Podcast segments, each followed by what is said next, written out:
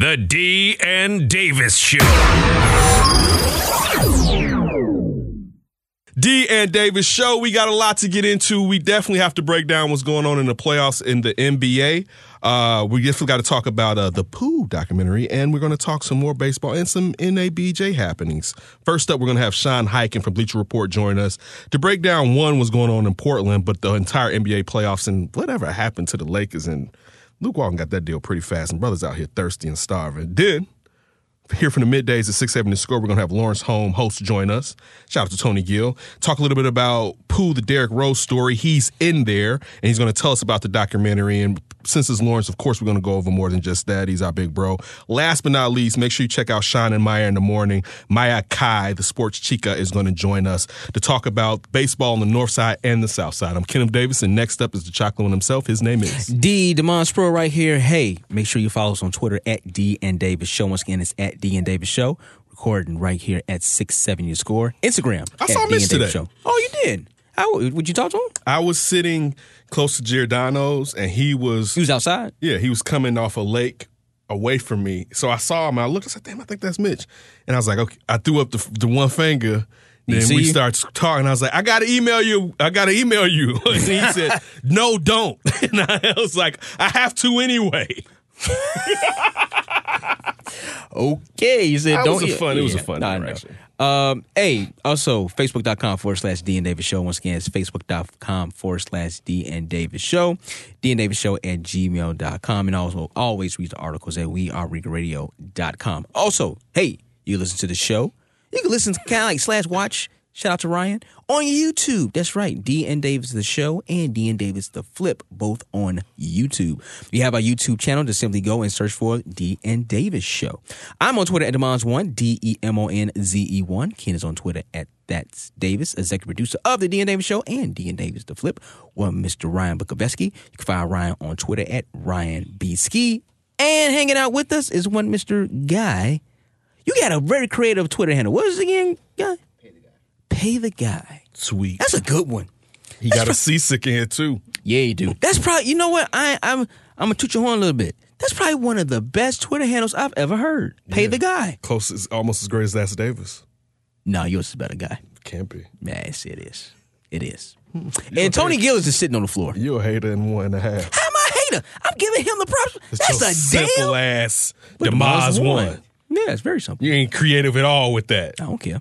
You're not like God in his waves. Look at those waves. I had waves like that at one point. No, you didn't. Oh yeah, I did. No, I see that ball spot. You know you didn't. I, I, I did. Never. Oh yes, I did. It I remember one time. I God, went- can he have waves like you? Mm, let me. you God's like hell to the no. and then he start rubbing his head like, ooh, you crazy. You so crazy. no, man. In my, oh, oh, I remember one time I went to the barbershop. How old was I? About 18, 19 years old. Dude, I took off my do rag. Oh, snap. The barber said, "What? Damn, boy, what you putting in your hair? Damn, look at the waves." I said, "Yes, sir. Just give me just just even it out for me, brother." Ooh, I was rocking the do rag hard with the waves and the what is it? Uh, what's the 360? Yeah. Oh man, I all that. Ooh, I had them Yeah, do it. C-sec. C-sec. See, God just can't live out here. Had them seasick. Now, boy, you can't see nothing. You can see what I'm thinking. salt, salt and pepper. I could have did. You know, like I said before, it's there. It just takes a long time to grow. Grow it. I don't have all that time. I want you to. Hurt my heart. I was like, I don't think he can do it, but he can make things happen. So I go along with it. I, it's something up there. Don't. It's something there. It's just. It's just thin and it's leaving me. Eh, you know. I just said forget. it. I just cut it all off. Real quick. Yeah. Uh, we were lucky enough this weekend and uh, for Dan Davis to flip to have your father in studio. Oh yeah. Uh, what did he say about coming down for the show? And he loved it. He great. came over to the crib afterwards. He said, "Hey man, that's a really good thing you got going on right there." Yeah. That's, that's, that's- I had a lot of fun. I don't know about all the topics you're talking about your sex and stuff, but that was pretty good. I want, to, yeah, I want. to- hey, he brought your daddy down. it's like I didn't know. Afterwards, I was like, damn, I didn't know. Even though I think I think I thought about it like the last couple of days. I was like, I think he mentioned perhaps they haven't had a dis- your, you everyone your grandmother, your mother, and your father. I think because and it's not that you wouldn't tell him, but I think Mm-hmm. Right, he was right, like right. you hadn't talked. So it did, No. at the time though, I thought y'all had. Oh no, no, it's all right. Yeah, no, Yeah, yeah, you yeah. No, you no. said- you would have said something on the way. I'm like, you didn't have to say that about my tell my daddy about me getting snipped. No. You would have said something if it was a big No. problem. No. No. but it was. I thought it was a great show. I thought he. I thought he brought up some uh, brought the some greatness out of that. Yeah, show. man, he hit me up today like, "Hey, man, this guy's over here working on the phone line. He, I found out he going to Milwaukee see the Brewers." He said, uh, "What's your what's your links to your show so I can send it to him?" I'm like, "All right, yeah, here, here you go." So, man, my pops is always, uh, you know, sitting down to kind of spread uh, spread the good word, whatever he's doing, uh, whatever uh, anybody else is doing. Uh, been an entrepreneur for at a very young age. He opened up his uh, two sub, well, opened up one subway and inherited the other one. My pops had to be in his early, tw- I mean, not early said twenties. 26. Nah, yeah, he was about maybe mid to late twenties when he opened I, up them stores. I thought we talked. He said 26. oh, he said twenty six. Yeah, I think because Tony was talking to him. I Oh, think he okay, yeah. He was 26 when he opened up his he was one. pushing carts at Dominick's. And the next thing I know, my mom was like, Your daddy's going to this thing called Subway University. I'm like, What? Like, what? Is, what? Where is he going? Connecticut? I was about maybe nine or 10 years old. I don't think I was nine or 10. I- maybe eight or nine. My people were young. So, You was pushing cars. Yeah, no. but that was at Kmart. oh, yeah, I was. Ooh, let me tell you. I haven't tell you about my Kmart story. Oh no! I tell you about my Kmart story. yes, D, we know you were the greatest car pusher of all time. Let me tell you this story right quick. My old man probably ain't had nothing on me. One day I was at work. I was at the Kmart on 95th and Pulaski. Mm, not Pulaski. Was it Pulaski? Yeah, Pulaski, mm. right? So right now, if anybody out there listening on the Southwest side, that's now a Home Depot and a Jewel. Jewel always been there. The Home Depot is now there, right? But the Kmart used to be right there. And then I helped to move across the street to the other Kmart. But one day my manager came to me. He said, "You know what? It's some carts across the street at Chuck E. Cheese." I said, well, I got 10 minutes left of my job. I'm about to get off. She's like, no, Demons, I need you to go get these carts. So a few of them over there. I need you to go get them for me real quick. I said, I mean, okay, all right, fine. I was about a junior high school, so I was about 16, 17 years old.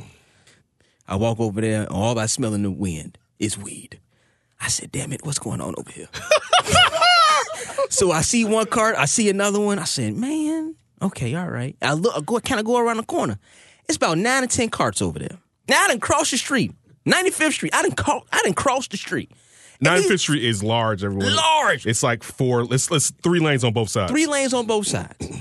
So the guys out there smoking weed, they're like, man, what you doing over here? I said, man, I got to get these carts. I said, man, they made you go across the street to get some carts? I said, man, I quit that job. I was you. I said, nah, man. Hit I, this. And my day I probably did. But anyway, so I get these carts, I line them up, and I'm pushing, I'm pushing them. Then I get to the then I get to the intersection. There's a light. I have now I'm a small dude. I have about a good ten to twelve carts in me. Oh, you know, and I'm had you know, we don't have the machines, I don't have the rope. I just I gotta guide these carts with my hips and my hands. That's all I got. And I'm looking, and I gotta wait for the green light. And the cars of people looking at me like, what the hell are you doing all these carts? He's stealing them. He's about to sell them carts. What are you doing all these Yeah, carts? stealing carts now. And I'm looking at them like, man, I gotta get across the street. Man, that light turned green. You would not believe how fast I was running across 95th Street with 10 or 12 cars. Let me tell you something. My old man never did nothing like that. Great story, Grandpa. Could have used a vampire, though. But he went to Subway University on He your went, to, ass. he went to Subway University. He put me, helped me put Got me his through own college. business. He helped me put me through college. You may need to take that out, right? That was a long story. That was a good story. Oh no, that's staying. But shout out to my old man. Yeah, he came down, man. He had a really good time. He really enjoyed the company. Um, definitely, I think you want to come down again. He was like, man, I, he, I was kind of nervous. I didn't know what y'all was going to talk about, so I really didn't get on the mic. But nah, man, I kind of feel it, man. I, I think I could do it. I'm like, right. My pops is not the most talkative dude. oh really? Nah, he's not. He's not. So it'd be kind of interesting to see. Like, I am not. I mean, he's my stepfather, but he's my father. I mean, you know your what I'm saying? daddy. it's my daddy, right? That's your daddy. I get more of my talkative side from my, my mother and my aunt. Not even my mother, but really my aunt or whatever like that, my grandmother. But uh, he's not that talkative, so it's gonna be kind of interesting to see when he comes down what he says. And we got to have um, Yeah. wise the the wiser dudes come in and give us their thoughts and stuff like that. I think that's a good thing. But since Tony's not our uh, executive producer anymore, maybe we won't have to bring the missus down now. Oh, they're not coming. All right. so uh, I gotta sleep.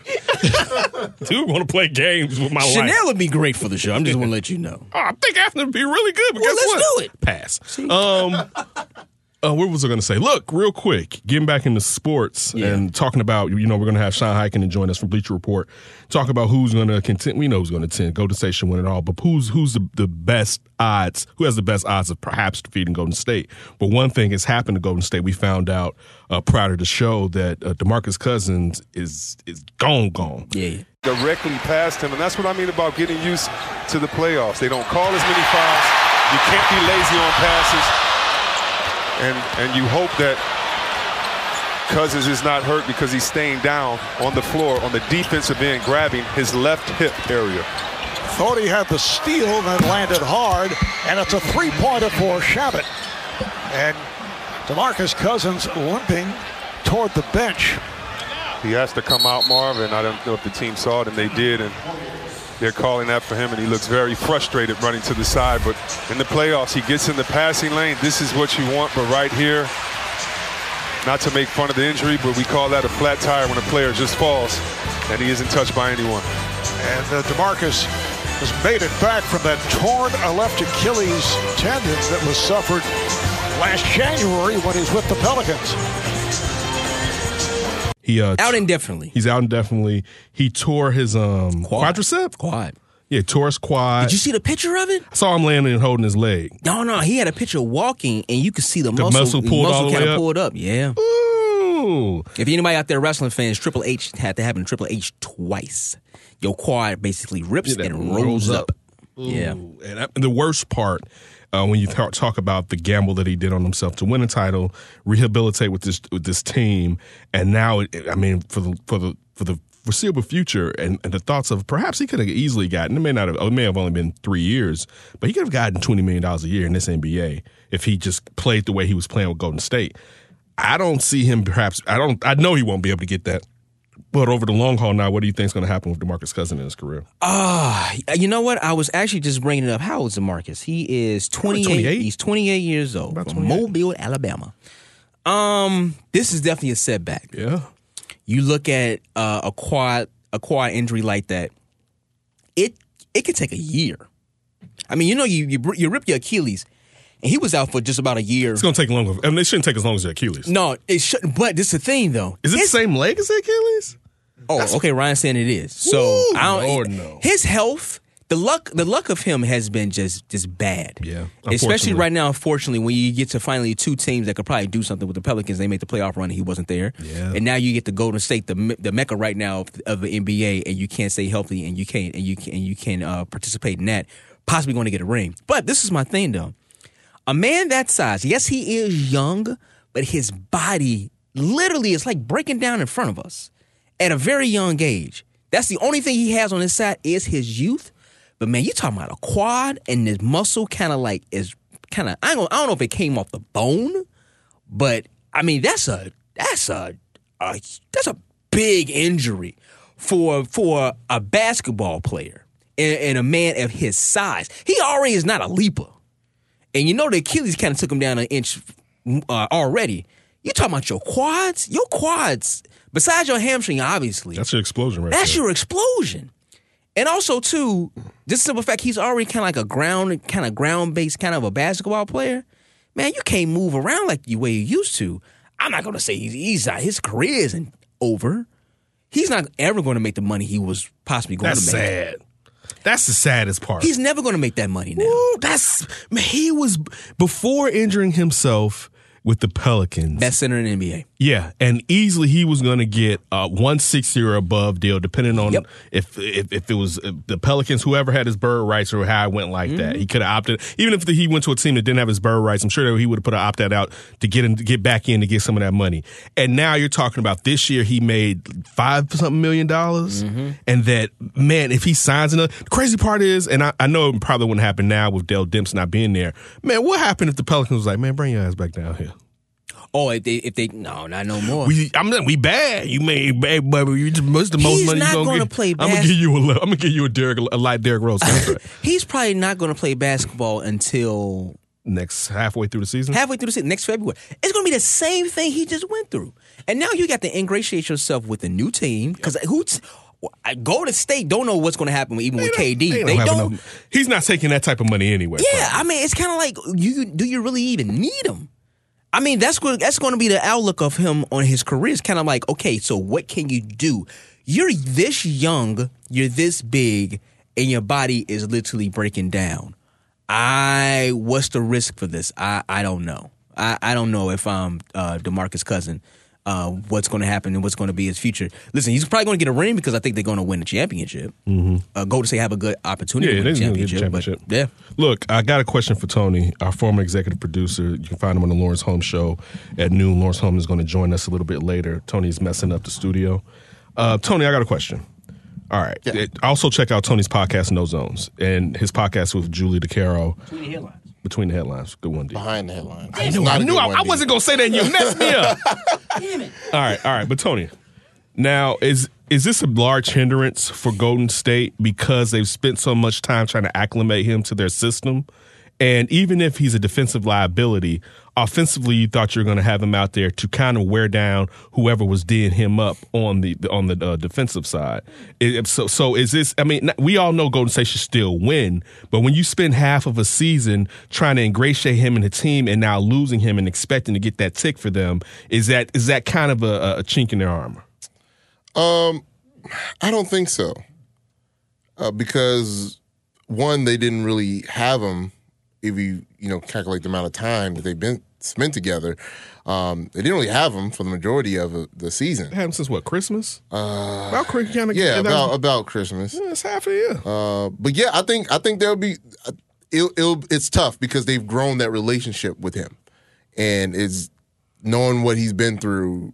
They felt like they were a part of that growth in his return uh, back to kind of almost where he was. He wasn't. He'll probably never be quite where he was because of that Achilles, but he he looked really good.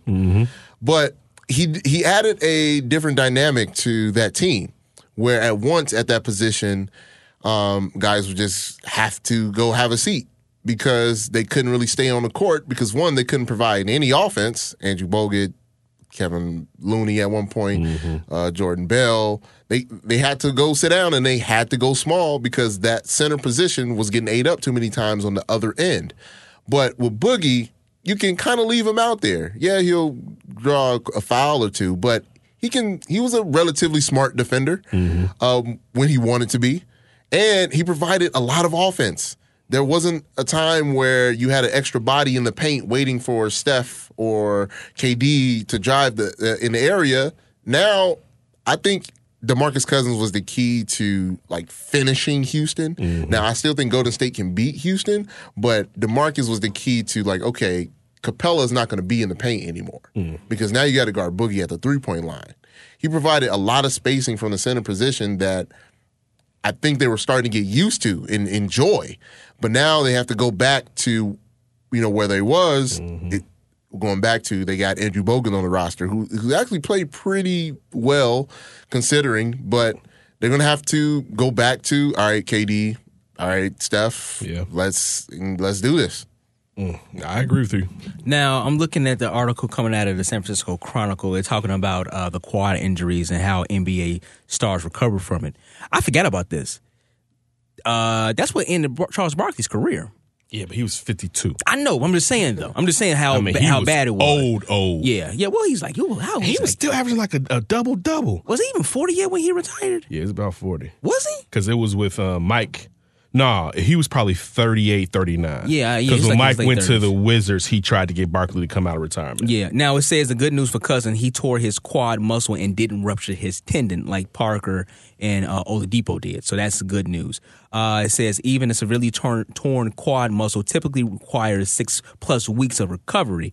Uh, this is from what Dr. Schultz said, a medicine, uh, a sports medicine specialist. He was putting him out forever. Uh, well, I thought he had torn. I thought he had torn it from the tendon. I thought he did. From when, from when it looked, at, looked, it looked like he had torn it completely. Okay, sports science. Now it says uh, Demar, um, uh, DeAndre Fox missed it like three weeks after he partially torn his right quad uh, back in 2017. So maybe that's why they're saying it's indefinitely. De'Aaron Fox? Who I just say? DeAndre. Oh, De'Aaron. I'm sorry. Um, but no, looking at De'Aaron, De'Aaron Fox, he didn't. He tore his muscle, and it came back within like three weeks. So I mean, that's that is something good, at least for the for the for the Warriors. Maybe that's why it's like That's he's why not. God said maybe he can get back to the maybe finals. come back in the finals, but Yeah, it ain't gonna work. I don't know if it's going to work or not. Coming off the bench in his wheelchair. Boogie. Have him spinning, looking all mean mugging. I'm about to Yeah. foul somebody up in Let's this see. Tony Parker had this injury. Kawhi Leonard, Victor Oladipo, uh, Blake Griffin, who's out now for the entire, at least for the first round. He's he's hurt now. That's the only rounding. Yeah, I know.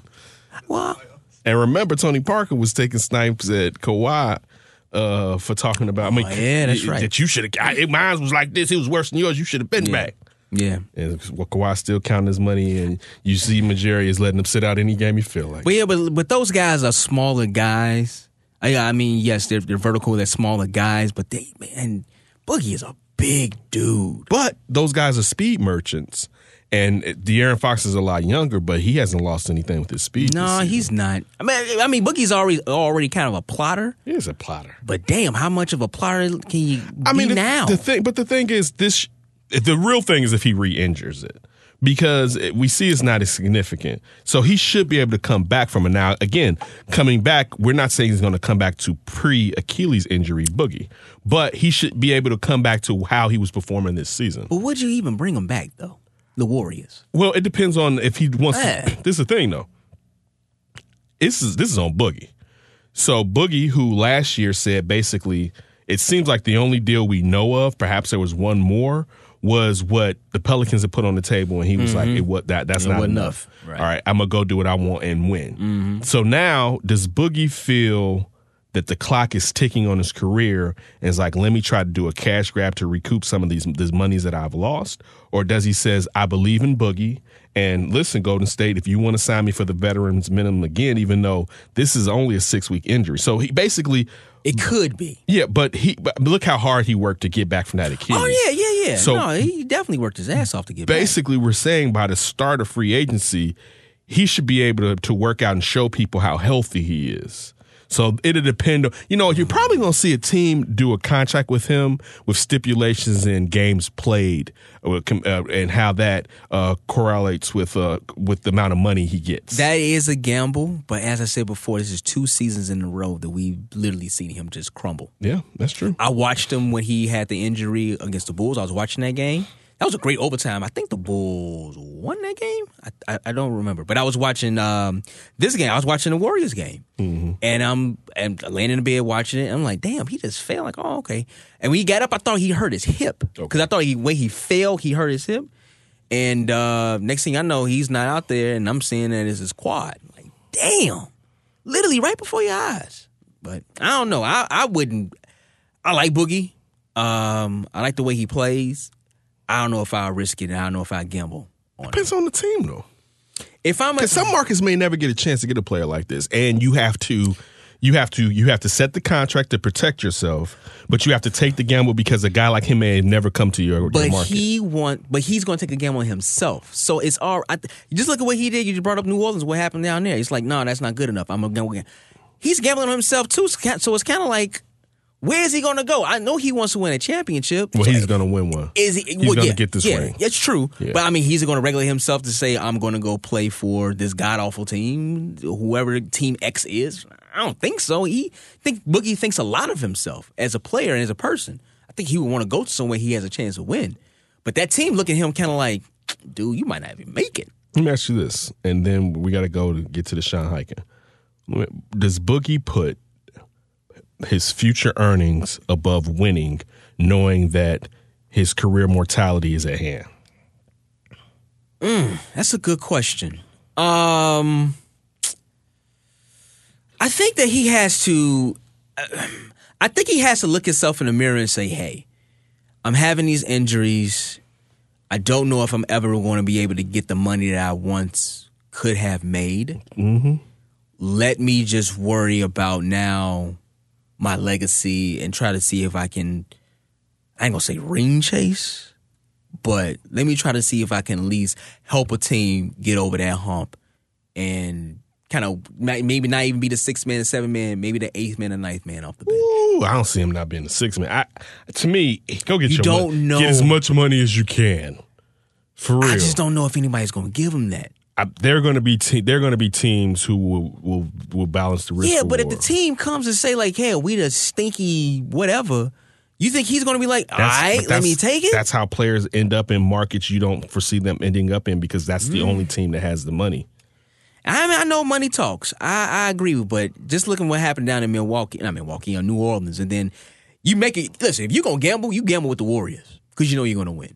And thinking of you saying, "Oh man, I'm gonna win the championship," is gonna have me looking good on free agency. Yeah, that's a good But you're thing. gonna say you're gonna get five million. You, so no, he can't sit there. And again, I, this is if no other team wants him. Say, let me get the veteran minimum again. well, yeah, there yeah, may I be think a give chance. they give him. I think a team would get a veteran minimum. Well, to go, I, I'm saying, I think he can get more than that. you think he gonna get more than a veteran minimum? Because I think he can get more than five What- million what dollars a team, season. What team do you think will give him more than a veteran minimum? Um, The Knicks. Memphis. I was going to say the Knicks. Depending on what uh, Miami, th- I think Miami would be ripe for a gamble, for real. I think because was like Miami's the, what, stuck. ninth seed this year. yeah, year? they're st- and they'll they they've basically have stuck to this narrative of we don't rebuild here, even though they did tank that year. They was trying to get Derrick Rose. Yeah. But uh, Yeah. they they have this. No, we're gonna we- we're Miami. We're always gonna play. So if you're Really? gonna if you're gonna stay in that type of mode, now they have again Hassan Whiteside hasn't necessarily worked out, and I'm sure that contract may be coming to some It type should, of it should be coming up sometime. So sometime soon. I, the uh, Michael Jordan's always uh, liable to mess up. All right, you know what? There you go. Maybe Mike. all right, but look, Maybe the Wizards, but they just gave Gilbert all that money. so- yeah, but see, the, that's a good one. Not Gilbert, John John Wall. I'm sorry. John Wall. That's that's there. But look, we're just they're teams that are probably willing. Uh, look, a team like you take away that Jordan, uh, that um DeAndre Jordan money, and you say, you know what, Boogie, we, we'll pay you lesser, but we'll structure this deal, and you got a guy like Boogie with Doncic that can pass the ball as well. You know what I'm saying? Like there are teams Down in Dallas? Yeah, there are teams out there who are going to sit there make sure that that that the, the cost the cost evaluation and what could happen if he's not healthy doesn't damage their future, but still look at the upside of getting a, a still a top ten center as he's healthy on your team. He's still because there's not any real centers in the league anyway. I know, but he was already a plotter. It didn't work out. I mean, he didn't really fit. And I mean, granted, this is Golden State. Yeah, it's Golden but State. you are taking a chance. And I, if I'm the owner, I'm like, I, I'll give you the minimum. That's it. Hey. Because, because, brother, you might not make it. That's where they give you uh, insurance with these contracts. Oh yeah, they do. They do. They do. All right, well, come on back. Hey, we're gonna talk some more basketball. We're gonna talk to Sean Highkin of the Bleacher Report. Give his thought. Get his thoughts on the uh, NBA playoffs, and also too, what would you do uh, with with Boogie, and kind of break it down with Boogie. D and Davis Show. Hey, this is Rich Campbell from the Chicago Tribune, and you're listening to the D and Davis Show. D and Davis show right now on the line. We have Sean Highkin from the Bleacher Report. Sean, it is nice to hear from you, man. I know we tried in the past, but due to technical difficulties, we couldn't get you on. As you can hear, we're clear right now. We appreciate you joining us. How you doing? I'm doing all right. How about you guys? We're doing good. We're doing good. Look, no I- technical difficulties today. Yeah, we're, we're clean selling here at 6 7 to score. Shout out to Mitch for letting us always use the studios.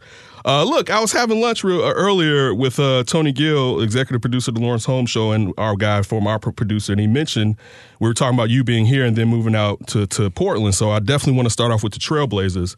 And I, I guess my first question would be since you've been there for over a year now, looking at the Trailblazers being just tossed out of the playoffs in the opening round last year and looking at what they're doing this year and what type of type of changes mentally or system wise did the Trailblazers implement to make sure that they didn't get the, the same type of uh, production that they got in the last season's playoffs? Well, I think that I mean everybody in the organization really felt that last year's result in the playoffs was unacceptable. You know, getting swept by a team that I think they felt they were better than. Uh, this year, uh, I mean, I think uh, unfortunately the big the biggest thing you can really point to this year, uh, two things. One, they uh, decided to move Evan Turner to the bench, kind of made him the you know the main facilitator in the second unit, as opposed to trying to have him play with Dame and CJ in the in the starting unit. And that's been a much more comfortable role for him, and I think he's been more effective there. And the other thing is the uh, leap that Jusuf Nurkic made uh, this year, where you know he had had flashes of you know being a dominant big man, but there was always questions about oh is he going to be able to do it consistently? And then he did, and he really had the best year of his career. And then with about ten games left in the season, he had one of the most horrific injuries you can imagine, and now he's you know not in the picture for the playoffs anymore. But Other than that, I think I think I think Damian, Damian Lillard is pretty easy to take for granted because he he's not the flashiest guy, but he just kind of you know he he he does you know every he does it every year. He's a great leader and he hits big shots. You know, you saw in Game One against Oklahoma City, that's what he was doing. Listen, you mentioned Jusuf Nurkic's injury, and my first thought when he went down and looking at the fact that Enes Kanter is going to get a lot of minutes is ball movement. Uh, Enes Kanter also is as a good of a rebounder as uh, Nurkic was this year, averaging 10.3 rebounds. How's the ball movement from the post now that Nurkic is uh, out of the, the, out of the team? I mean, away from the team. You know, Kanter has been surprisingly good, kind of in that facilitating role. Like it, like it, a, lot, a lot of it still runs mostly through Dame and through CJ, but uh, you know, I, I think everybody's really happy with what what Enes Kanter has given them. You know, even particularly look, the uh, game one against Oklahoma City, they did on the defensive end. You know, he he obviously has this reputation of a huge liability on that end, but he was playing solid D. You know, going up against Steven Adams. That you know, I think everybody was really pleased with how with how he's done so far filling in.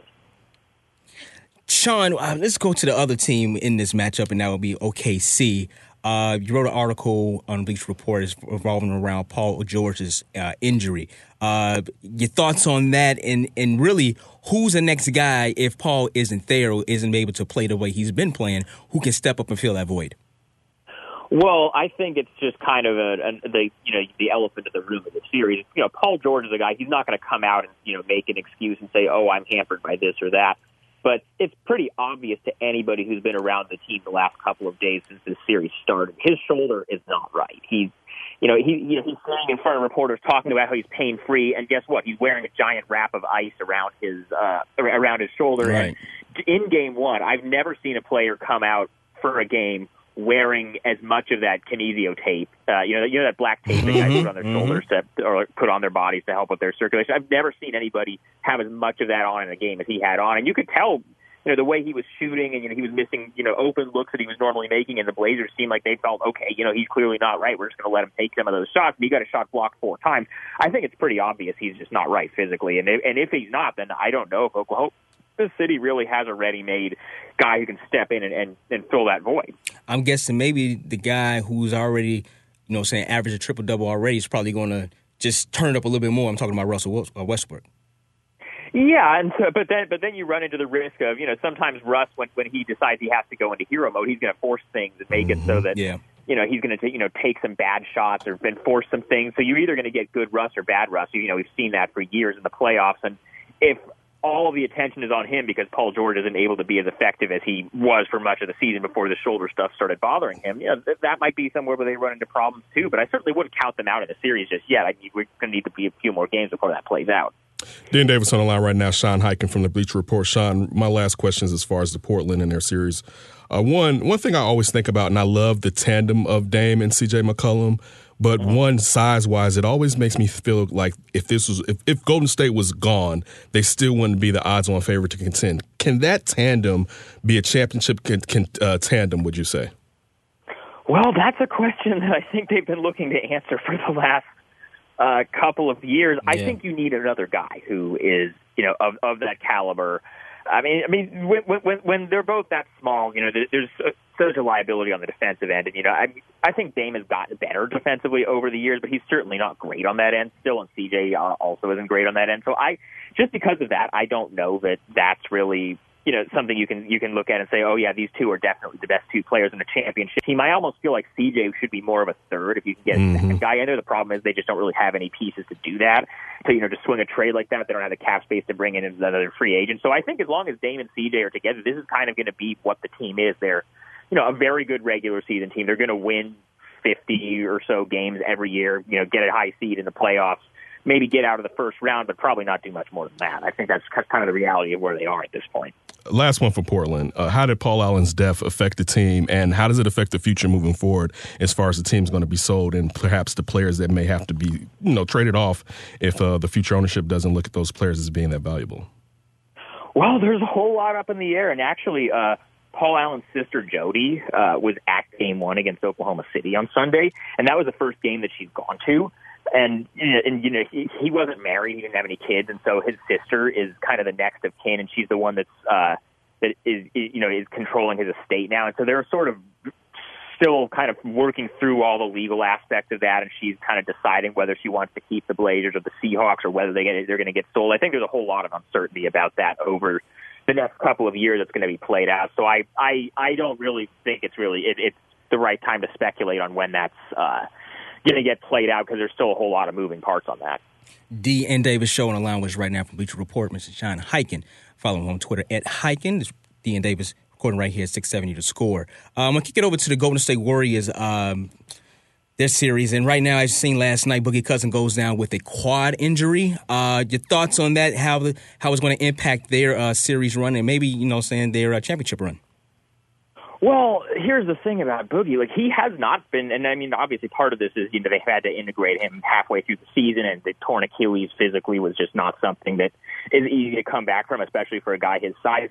But he was not fitting in great. I mean, Yeah. it, it was it wasn't for lack of trying. He just you know he physically he isn't able to do what he kind of was able to do before the injury. Now pre-injury, DeMarcus Cousins would have been a perfect fit on the Warriors, but he you know it was it was looking kind of awkward both what he was and wasn't able to do physically and. uh what uh it, it, and uh you know just you know having to reintegrate him halfway through the season when they kind of already have their rotation set and all of this I don't think it really affects their championship chances very much. I'm still not going to not pick the Warriors to win the title because I still think the Warriors are going to win the title as long as you know, Steph Curry and Kevin Durant and Klay Thompson and Draymond Green are healthy. But it really just sucks for DeMarcus because this is a guy he's played his whole career without having to uh, without even being, you know, being able to play in any playoff games because he was in Sacramento for all those years. And then last year when the New Orleans went to the playoffs, he was out with the Achilles. Yeah. And now he finally gets to play in the playoffs. He fouls out of his first game, and then he has this long-term injury in his second game. And then, you know, he's got to try to get paid this summer when he's coming off another, uh, what seems like a pretty serious injury. So that's just a bad deal for him all around. Do you subscribe to the thought that this is, could be uh, KD's last playoff run, or be, the simple fact of him being with the Warriors? It certainly seems that way, doesn't it? Now, I mean, I don't know the guy. I don't really know people in his camp, but around the league, everybody seems pretty convinced that uh, he's probably gone. He's probably going to go to New York. Uh, it's it's to the level of. I'll, I'll, I'll say this: last year around this time, there was like basically everybody around the NBA that you talk to who kind of is in the circles of people who know things were basically saying, "Oh, LeBron's going to the Lakers. It's a done deal." Like, and it was just kind of known behind the scenes, but nobody was really going to come out and say it because it's just kind of. uh you, you, you know, because you you know it wasn't supposed to kind of be done yet, but everybody who kind of knew things just basically knew that that was what was going to happen.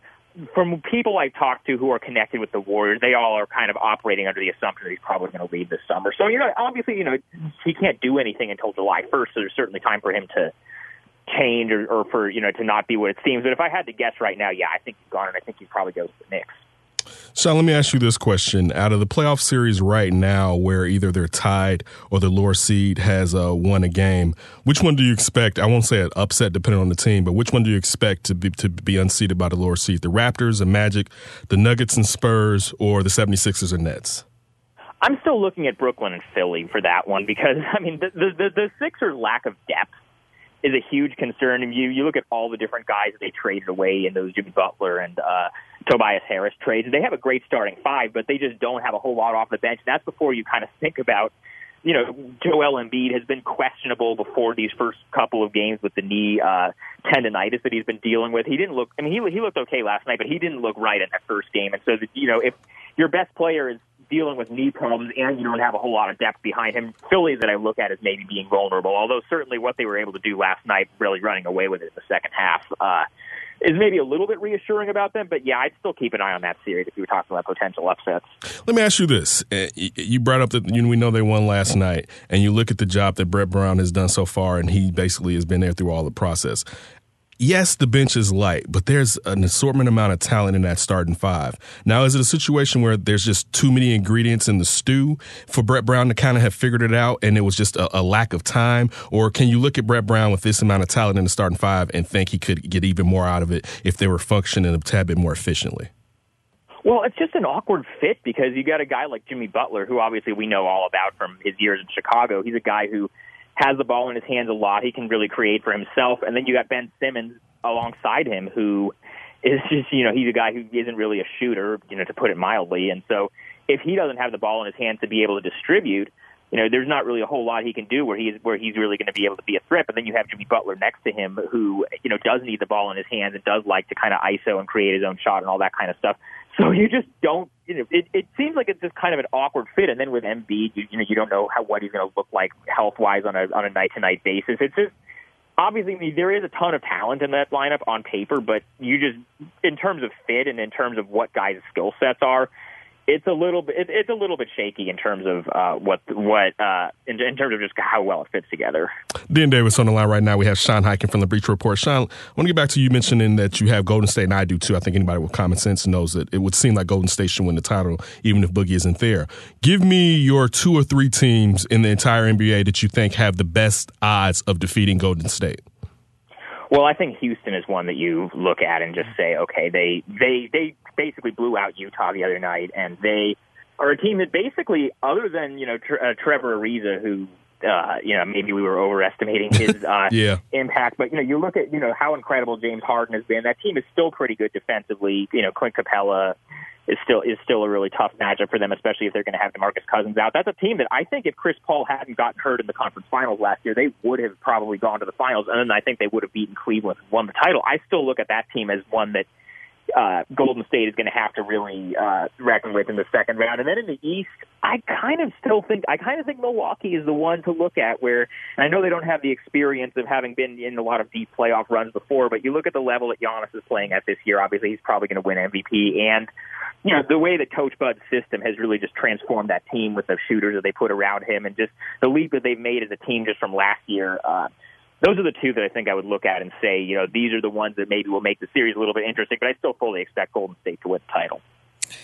Kyle, I had uh, I was going to ask you who you had for your MVP, but I think you just answered it. Um, but let me ask you this, man: What's going on with Kyle Lowry when he gets to the playoffs? It's like he just literally disappeared. It's like oil and water. Yeah, I don't know. That was not that was not a great look for him. And I know, I mean, I know cer- certainly, you know, you, you can point to the plus minus and other things in terms of, you know, he was still ha- finding other ways to impact the game. But it's just it, when you're the number two seed and you're a team that kind of has this history of disappointing uh, playoff finishes, your starting point guard, it's it's not a good look for your starting point guard to come out and have zero points in the game. Kyle Lowry's going Kyle Lowry. No, and I was thinking about Kyle. I called you Kyle. Sorry about that, Sean. he was on my mind right there. So, um, last one, for at least for me, uh, you still have Golden State winning, but coming out the East, is, is it Milwaukee? He just said it was Milwaukee. No, I'm just saying, is, is, is nobody else? Nobody else has a chance against Milwaukee, in your opinion, Sean? I mean, I, who- who else are you? I mean, I guess Boston you can look at. I still have some questions about them in terms of, you know, in, in terms of some of the, you know, the chemistry stuff and, you know, how they're going to do. Obviously, obviously this, this Indiana team is kind of undermanned with Victor Oladipo. I don't really know how much you're going to be able to take from this series. But, I mean, if Boston can get past Milwaukee in the second round, because that's who they're going to have to play, Yeah. uh, it's you know th- th- th- I think they would certainly you know be the favorite because I, I I don't feel great about Toronto right now after losing to Orlando, and I certainly don't feel great about Philly for all the reasons they talked about with the depth and with uh, what Embiid uh, has looked like physically. But so you know maybe Boss the team I would look at, but I'd still kind of lean towards Milwaukee. Sean, I got a couple. One, the Lakers. What have you heard about why that debacle happened and why Magic stepped down? But also, what are your thoughts on the Kings signing Luke Walton? Uh, I think Luke Walton is a, a talented young coach, uh, but I'm still interested with him going to a team that it seems like Vadi, Vadi, depending on the wind or depending on what's going on, may get rid of his uh, coach and still be able to maintain his job. Well, I mean, I think the Sacramento situation is probably a better spot for him than the Lakers situation was because you know it's a talented young team. They you know that they they kind of tailed off towards the end of the season, but they were in the mix to possibly make the playoffs for much of the season. And you know it's a talented young team. When you look at guys, you know De'Aaron Fox, Buddy Hield, uh, Harry Giles, uh, Marvin Bagley, the sort of Bo- uh, Bogdan Bogdanovich. Like they, they've got guys on that team that you you know if you take a coach like Luke Walton, who's kind of a young guy, you know you can say, okay, look, I can work with this. And the other thing about that job for Luke, and why I think this is a good situation for him, is there is so little pressure on him because the Kings have not made the playoffs in 13 years.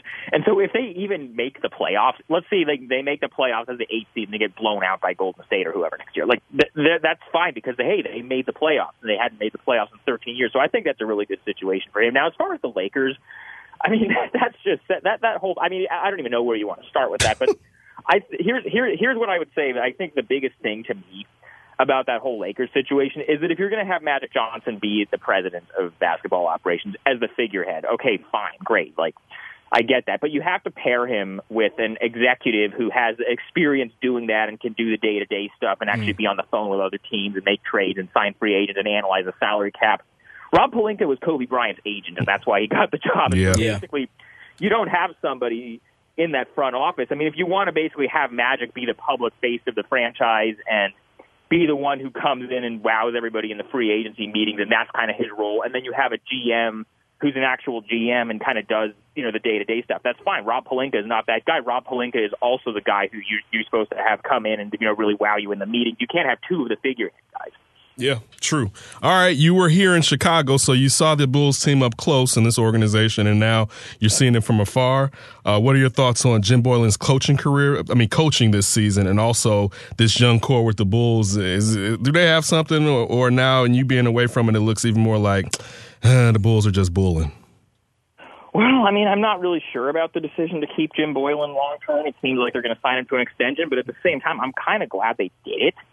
They signed him to the extension, or they're going to, just because there, it would not serve anybody to have him come into next season as a lame duck in Mhm. terms of, uh, oh, you know, we want you guys to really buy into what this guy is selling, but hey, he only has one year left on his contract. So if they're going to commit to him, I'm glad they're actually committing to him. Now, as far as the uh, the young core, I mean, it's going to depend on who they. uh bring in this summer, whether you know they draft a point guard like a John Morant or they bring in a veteran point guard like Patrick Beverley, somewhere like that. But they have some interesting pieces. You know, obviously Zach LaVine had a great year. Uh, Otto Porter looked like he was fitting in really well after they made that trade with Washington. Uh, and then Lauri Markkanen and Wendell Carter both uh, seem like they're promising young bigs. And obviously Lauri had that incredible uh, month of February. So there are pieces there that you can look at and say, okay, this is, uh, you know, they, they're starting to build something, but they have to bring in some other pieces, and they kind of have to establish that continuity and that consistency that I haven't really seen them have in the last couple of years. Sean, any veterans out there you think would be a good fit for the Bulls? The guy that I keep pointing to, and I mean, he's fresh on everybody's mind because of last night's game against uh, the Warriors. But Patrick Beverley, to me, is just the perfect guy Chicago to go after this.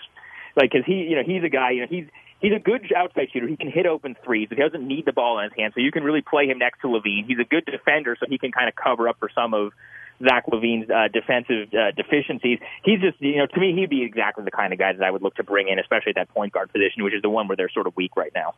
What do you think of the odds that they might revisit uh, bringing Derrick Rose back? Uh, I don't know whether they will. I can tell you from my standpoint, I think that's a bad idea on basically every level. I don't, I don't, I mean, I, I understand that, you know, he's a Chicago kid. All the fans want it. I, I get that.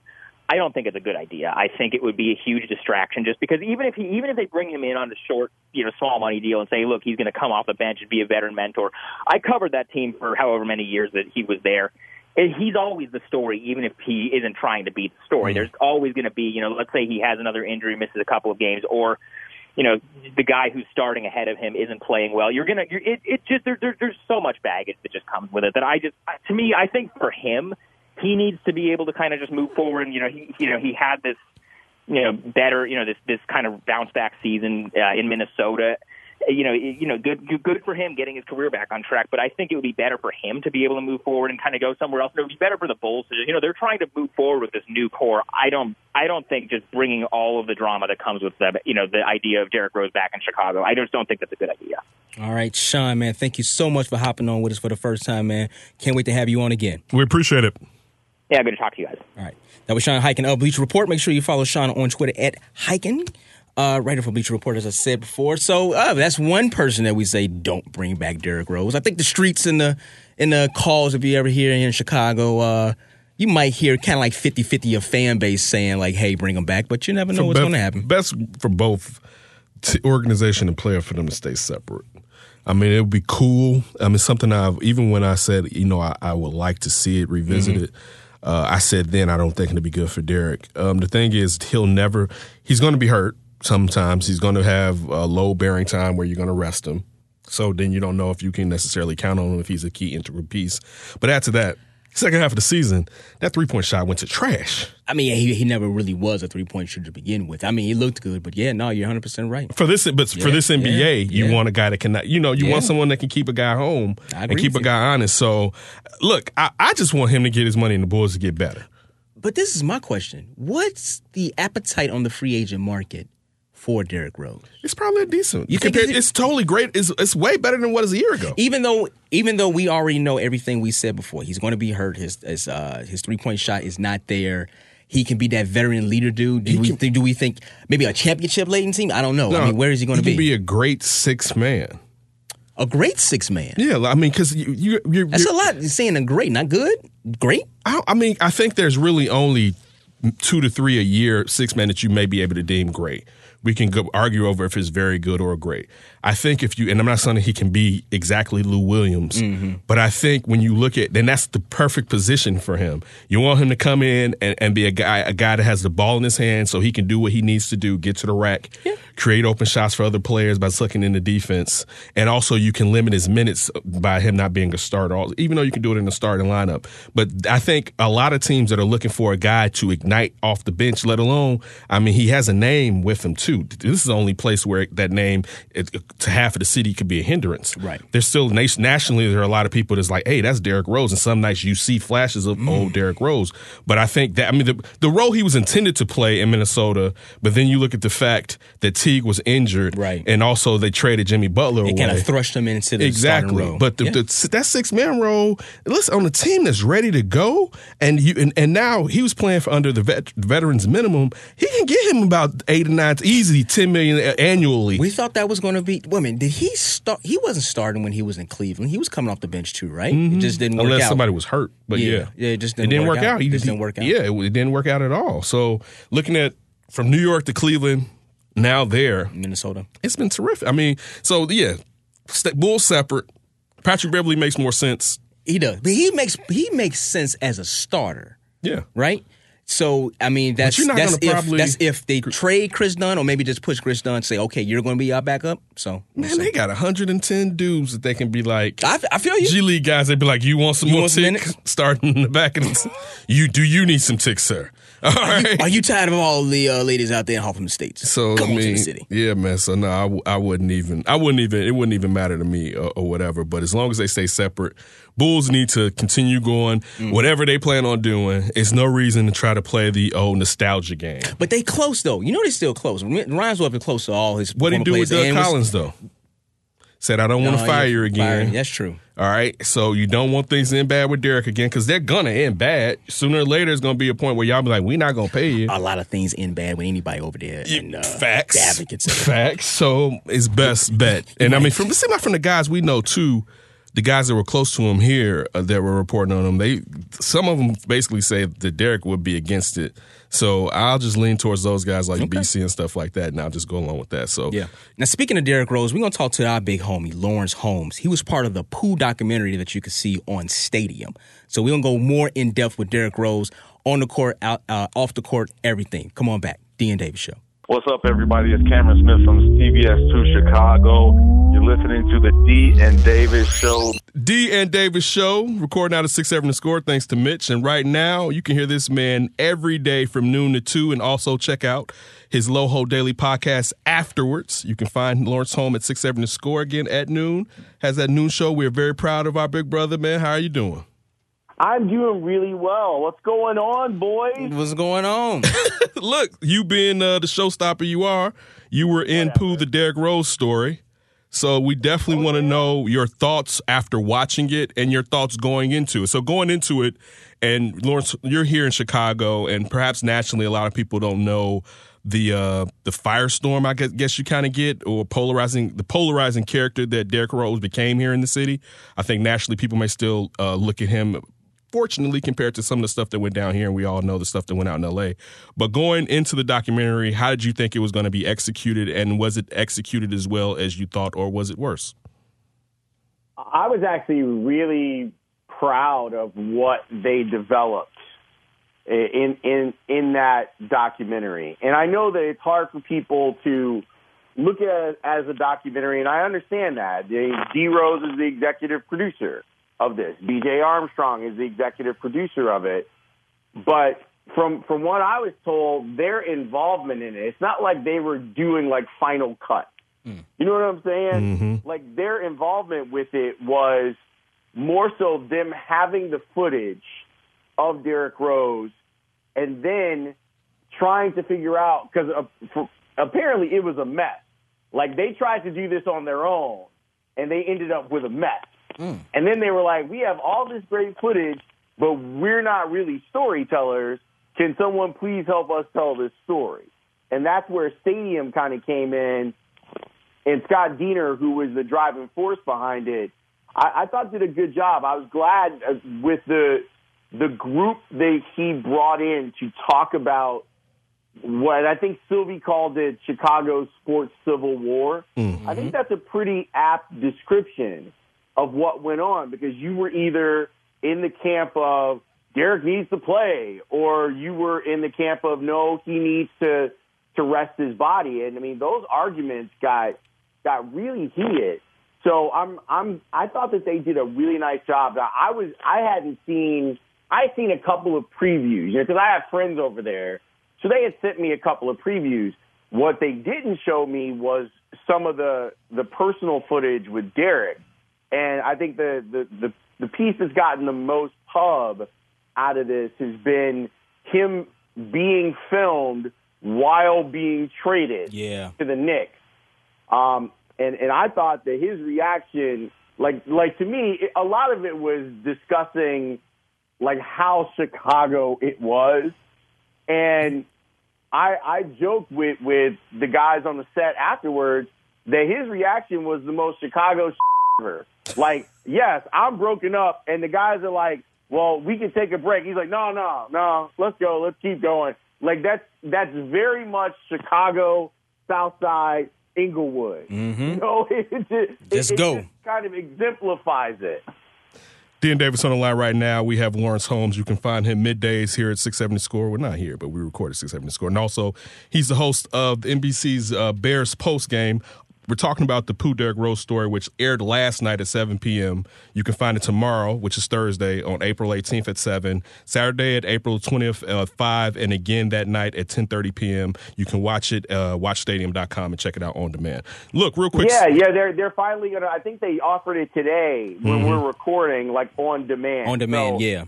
Yeah, so that's good that people can kind of watch it whenever they want. Lawrence, you mentioned the two different camps back then of Derrick should play. News kind of got out that uh, after half halfway through that season that he was healthy enough to play. Where were you then as far as did you feel like Derrick should play and did that change over time or did it stay the same? No, I I was uh, fully in the when he's ready, he should come back. When he says he's ready, and because I always had questions about where that information was coming from. Yeah. Yeah. Like who was out there telling people that Derrick was cleared to play? And it's the same people that screwed up Luol Deng's final tap. Yep. So, so for me, I was very skeptical about this push to get Derrick back on the floor. I will say that you know, having do, doing some digging on it, I believe that Jerry Reinsdorf told Derrick Rose, "Come back when you're ready." Okay. From from everything I know about Jerry, I believe that he probably said that. I don't believe that the basketball operations people shared that same um, altruism that Reinsdorf did, and I think that they they were looking at a team that was close to being championship level with a healthy Derrick Rose, and I, I I felt like they were trying too hard to shame him into getting back on the floor. And it's interesting because one of the the fun bites that came out of this, first of all, Joakim Noah is the star of this documentary as far as I'm concerned. But hearing him talk about how he felt awful about the way that that era went because he he found himself being selfish hmm. and wanting Derrick to come back because the team was so good with Derrick that he and this is a guy that he kind of considers to be his best friend that he didn't take into account what the impact was on Derrick and how that wasn't fair to Derrick. And Lawrence, to kind of go back before what you just said, how you think Jerry Reinsdorf probably told him to come back when he's ready, but the front office told him well, was kind of the, the, the conflict right there. But I can kind of go into his comments he made early this year, like, man, I wouldn't want to deal with the Bulls front office. But if you see pictures with him and Jerry, Jerry Reinsdorf, it's like, a dude walking with his uh, godfather. You know. Exactly. I I, I think that's a, a really good way to sum it up. And and so you know it's it's it's part of some of the the struggles that I have with the Bulls front office as it stands right now. It's the, it's the same guys, but I will say that um, I was told that they were they were holding out on on getting Pax. Like that was the thing that that Stadium really wanted to do. And considering that uh, Pax and and Stadium are in the same building, uh, it, it was increasingly difficult. And once they got him, I think that it, it added a real layer to the discussion. And my hope is that in doing this, that maybe Pax and Gar were reflective about their role in creating some of this drama that went on between fans and Derrick Rose. Because they're, they're, they're, Pax in there points a finger at the media. I would suggest that he also look in the mirror to, to check his own responsibility because the media was definitely the calls were coming from inside the house. Yeah. They were definitely getting information from what was going on inside the Bulls organization, and they wanted Derrick to play. Lawrence, let me ask you this, and I, I got a question about his the injury, but I, I want to get on something you and Dee were talking about real quick. So, how can we consider Jerry Reinsdorf to be a, a, a good owner? All right, Uh, for a public works when he constantly allows conflicts like this to go from Kenny and Ozzie, and, and we can say Derek in the front office, we can say Thibodeau in the front office. Like, you're much closer to this than us. Have you heard anything about, is this maddening to Jerry Reinsdorf, or is this something that he, you kind of hear this about the president, is this something that he he likes uh, for the, the team and for the front office to be up in turmoil and, and figures that the cream's going to rise to the top? Like, why does he allow this to continually go along, or go around? I I don't think that he likes it at all. I, I, I don't think that, that Jerry wants discord. There are some people who believe that you can get a better product out of people if you have discord. Um, from I, I'm a lot closer with the White Sox than I am the Bulls, and I can tell you that that while all that stuff was going on, it wasn't well received hmm. by ownership. That they they because of the winning, it felt more like a family than than a business. And what I I perceived the way I looked at it as you had this this guy who had, for lack of a, a better term, his sons. His sons were arguing, and that he was going to have to choose between the two sons if it was ever going to work out. There was a, a lot of attempts from an ownership level to try and mend the fences between Ozzie and Kenny. Um, I, I can't speak on what what level that happened as far as the Bulls go, but but I can tell you that I, I don't think that I don't think Jerry rolls like that. I think he would prefer that everybody got along, and I think that he sees it.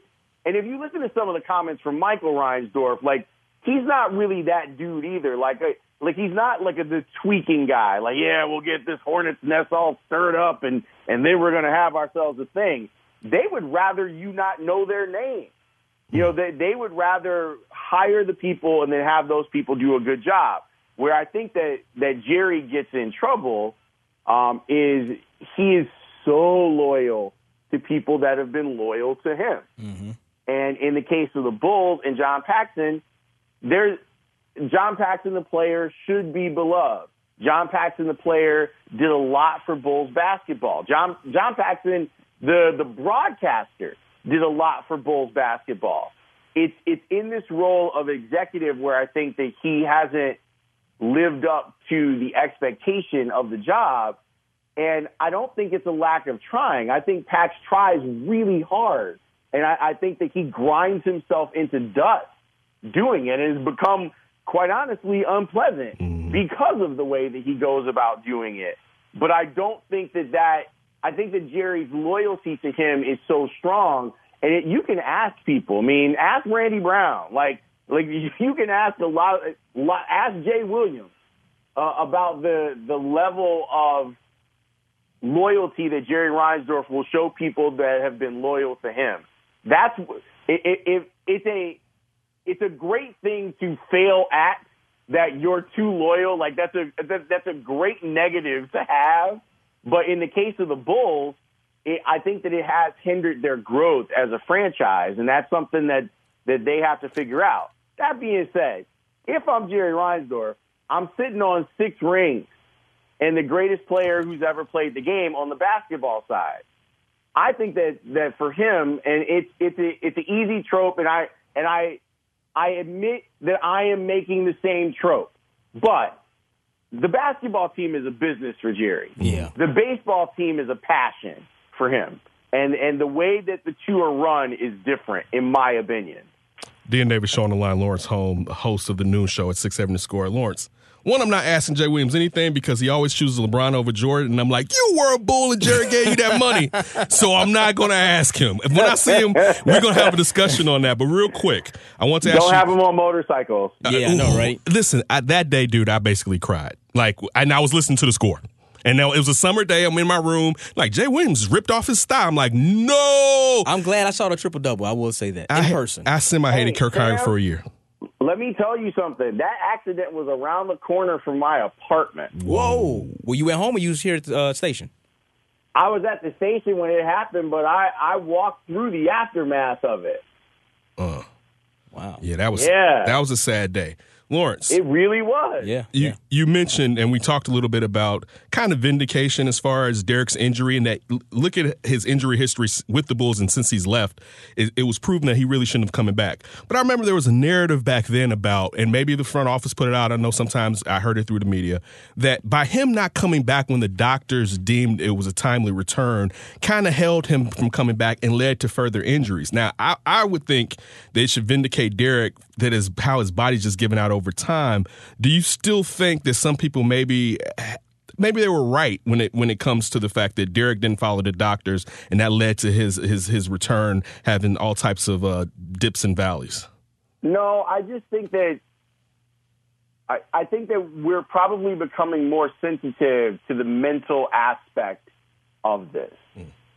It, it's possible that Derrick Rose, that there was nothing physically wrong with Derrick Rose.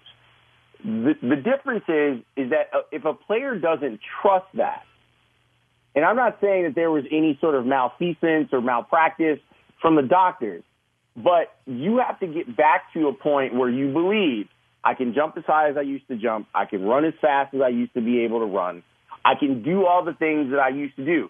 There's a lot of doubt that creeps in, and until you get over that doubt, I don't know if, if it if it's better to work through the doubt away from the spotlight or be thrust into the spotlight. I'm not smart enough to to give you an answer on that. Mm. I just know that it, it was very easy for people to play with Derrick's knee. It was very easy for them to go, he should be out there without understanding that sometimes it's going to take guys different amounts of time to come to grips with how they're different, how their body is going to work now versus what happened before. If you're Derrick Rose, up until 2012, you're invincible. You're the guy that's dunking through dudes. Mm-hmm. You're the six three guard that's dunking on six seven forwards. You're that guy. You're putting people through the bucket. Your whole life, you've been the tough guy that takes. You guys know how it is. Chicago doesn't breed jump shooters. You know why? Because that you're called out for that. If you're doing that in the street, you're called out. There, there, there can be no Steph Curry from Chicago. the city won't allow it. It won't allow it. And dudes that grow up playing outside in Chicago, like you better, you better sharpen up your elbows and, and learn that cradle that that Derrick mm-hmm. Rose w- was so effective at because you're going to need that when you go up against the trees, and that's the only way you're going to be allowed to score. You heard that from KD talking about Patrick Beverley. Hey, Chicago kids, man, they made different. Uh, We are made different. We are, And he we needs are. to he needs to explain what's up with that White Sox. Yeah. He needs to bro, come on here. We got more. Yeah, we got more Sox memorabilia I here in would love to know if he's a fan or he just likes the brim. I don't, I don't know. He likes the brim. Uh, he's wearing it all the time. All the though. time. Yeah, yeah. Well, it's good to see. I I mean, that. if he wants to come join the Bulls next year, we can hook him up. I mean, it's the same ownership, so Somebody reach out to him. He can get your tickets. I mean, he don't want my, my ticket. I, I'm sure he can get Jerry's tickets though if he wants to come play for the He Bulls. sure could. Uh, Lawrence, so we talked a lot about uh, the front office and Jerry Reinsdorf, but let's talk about Derrick Rose camp. We talk about BJ Armstrong, his agent, his family there. What blame do you think they hold in all of the in all this? a lot. Um, I, I, I joked about it with Scott Diener when when we were sitting down. It's one of the things that, that ended up on the cutting room floor. There was a point on my show where I was imploring them to reach out to me because someone needed to tailor their message, and they were doing a job of it. Um, so I joked about that with Diener during the interview, and I, and I, I say it in the doc too. The the thing that I think messed it up is that people wanted to hear from Derrick. Like that's the thing. We we have been swept up in the way that he had approached winning the Rookie of the Year, the way that he approached the the MVP uh, award, and that he gave us a side of like that genuine side of him. And when he kind of went radio silence on everyone for whatever reason, the void was filled by BJ Armstrong and Reggie. And it was easy to dismiss BJ because the idea was, and I mean, I, I think there's probably some some truth to this that he was bitter because Pax got the job and he didn't mm-hmm. get the job. So BJ goes into the world of agents. He gets Derrick Rose, and this is his way to push back at the Bulls as an organization. Then you have Reggie just out here living, like out here. you know, he's in the Adidas commercial, like everything, like, and everyone was kind of like, I mean, it's cool that you got your brothers back and we can appreciate that, but we'd like to hear from the guy. Mm. And as much as we love you, you're not the guy.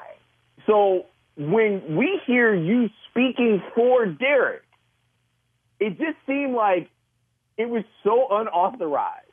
You know, like like it was just I just want to hear Derrick tell me what you're whatever it is that you're saying. I want to hear it from his mouth.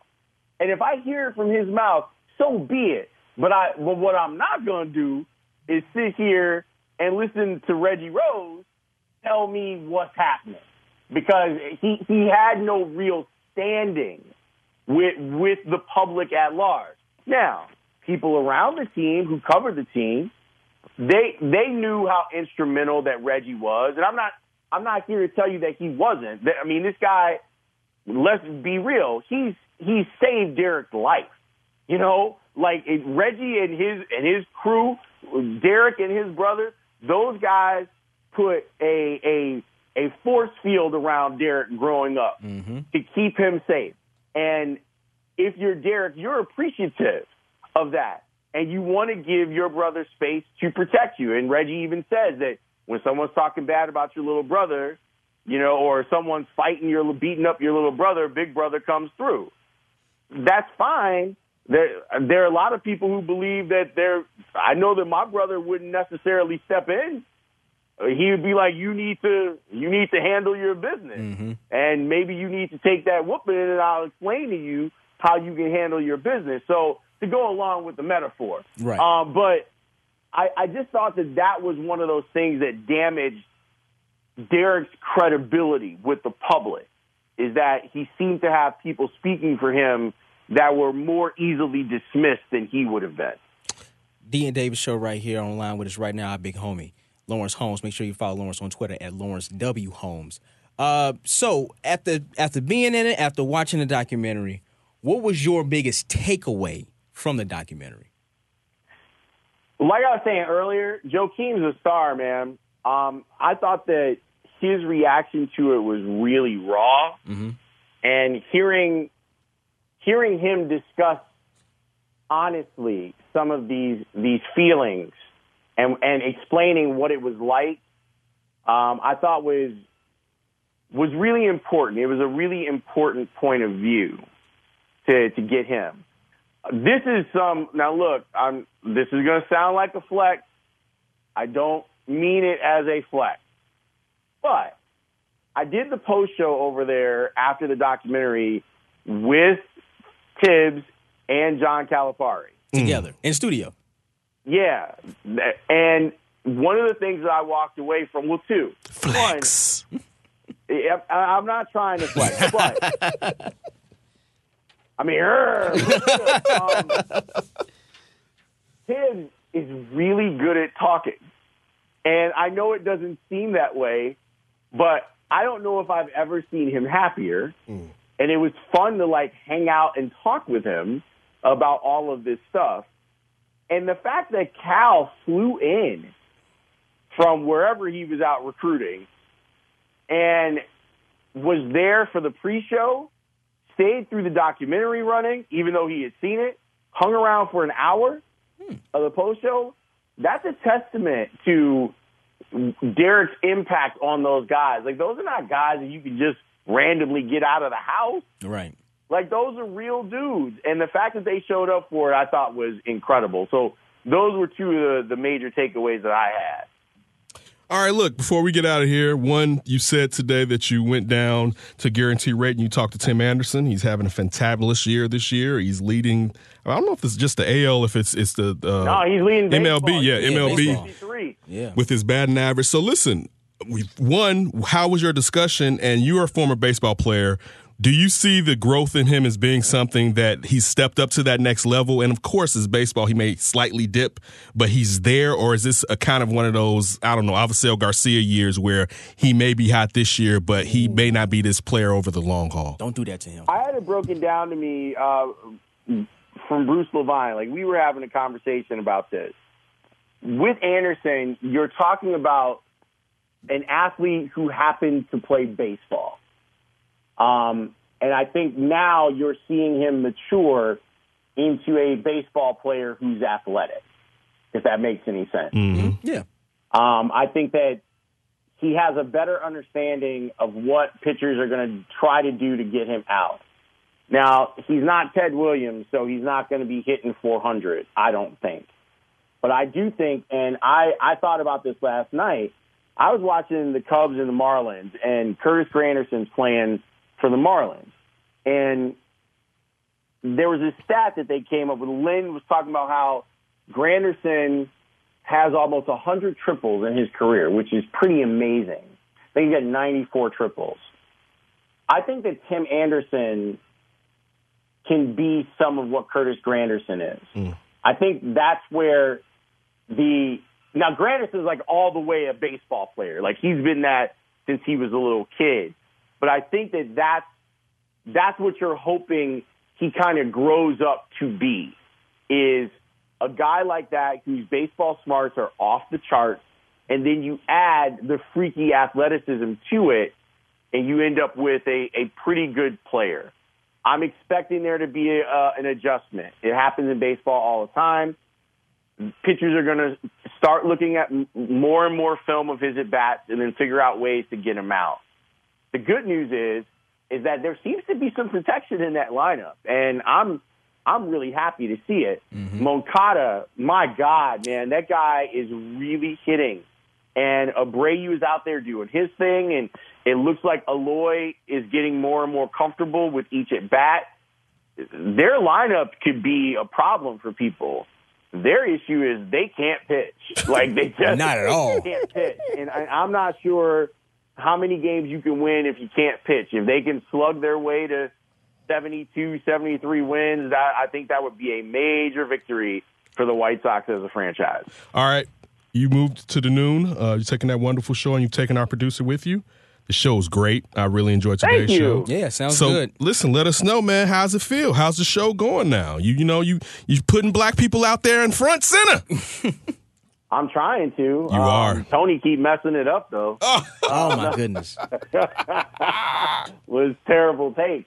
No, um, I I actually really like it. I'm I'm very happy that the show. I, I felt like the first couple of shows weren't weren't quite indicative of what we did at night, and, and it was a matter of me settling into the spot.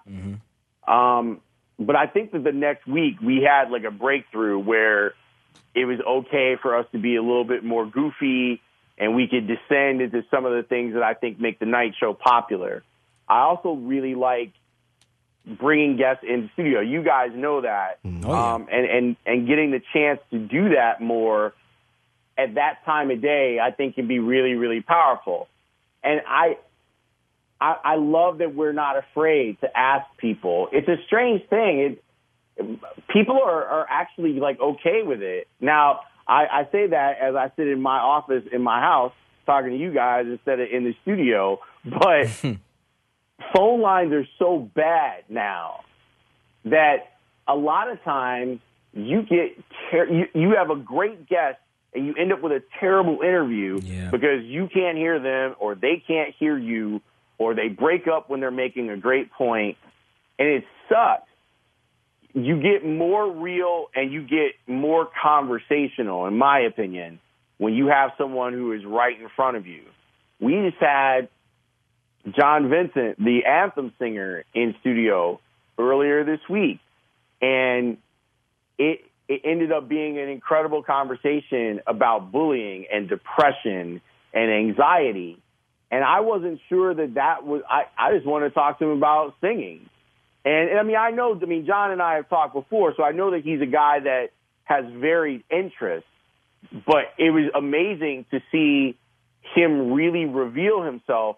And I, while I've had some interviews over the phone that go that way, I think that it's best done in studio with someone. And it's so much more fun and it's so much more conversational that I hope that it becomes a standard for what we do. Now, look, there are going to be times when we can't get people in studio, but the fact that Rick Hahn was like, yeah, Yeah. That was cool. 20 minutes in a segment. Yeah. And, yeah, in a segment, I thought that was great. Like that, and those are the types of things that people will hopefully remember um, and and and expect. Like I want them to expect that from our show. That when when I say I'm bringing someone in the studio, we're gonna have a real ass conversation, and it may be about what's going on in the sports world, and it may not. But no matter what, I I think that people are going to listen. Um, the beautiful thing about this for me is I'm getting a chance to do my show my way, and if it fails, I'll be sad, but I will have failed on my own, mm-hmm. doing it the way that I want to do it. And there is some honor in that. And I, I just feel like over the last 10 years, the nighttime show has developed into something that's a lot of fun. And now it's a matter of bringing that army of listeners with me to, to middays and maybe turning, changing some minds of the people who aren't used to listening to a show like this in local radio.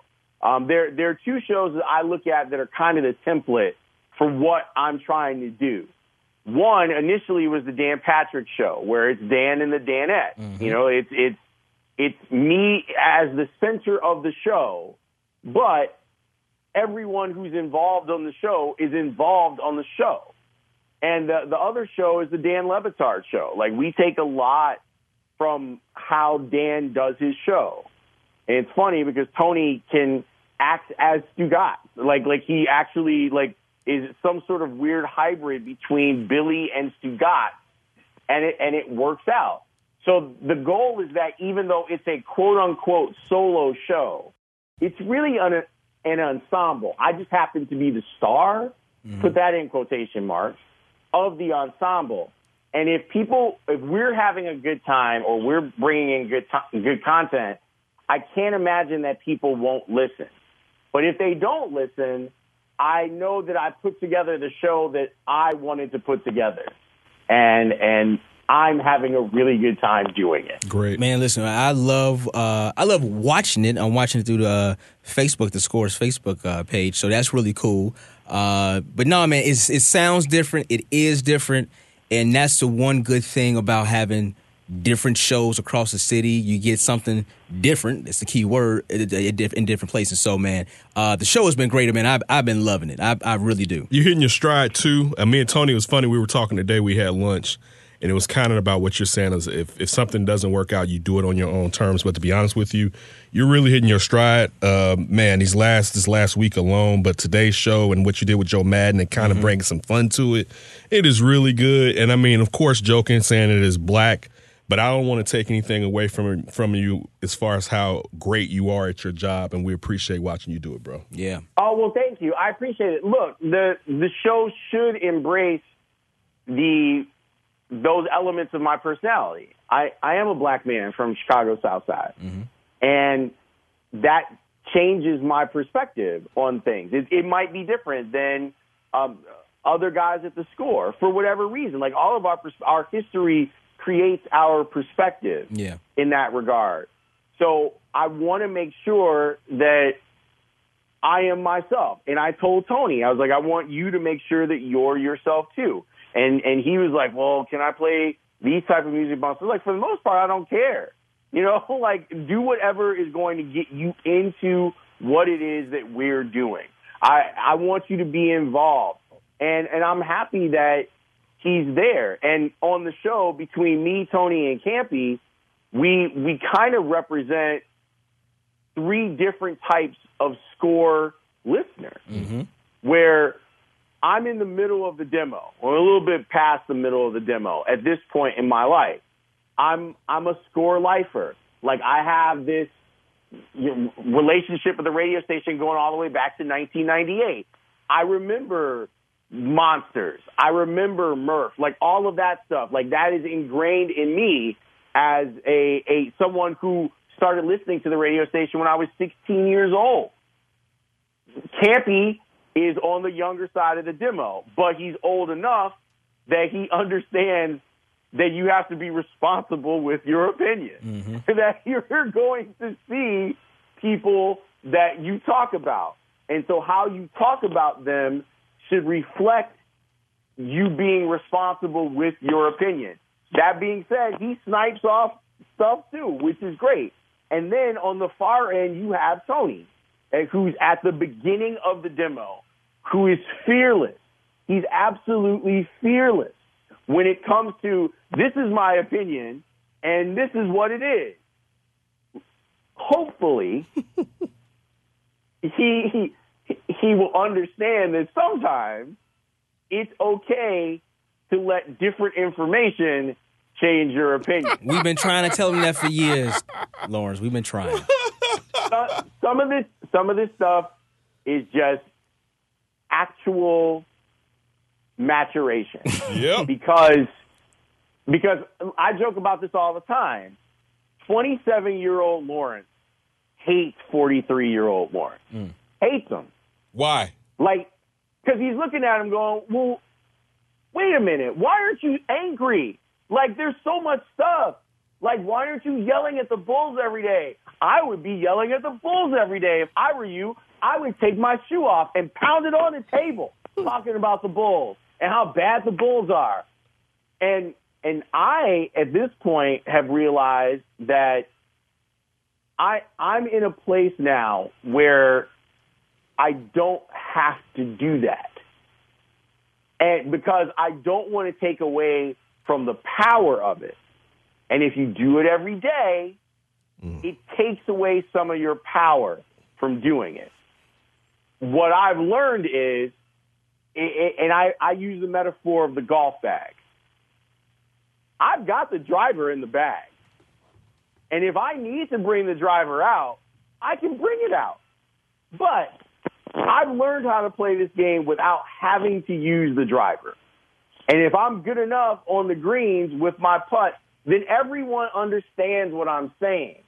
And I can I can be I can make a point in a rational tone and it can be effectively received.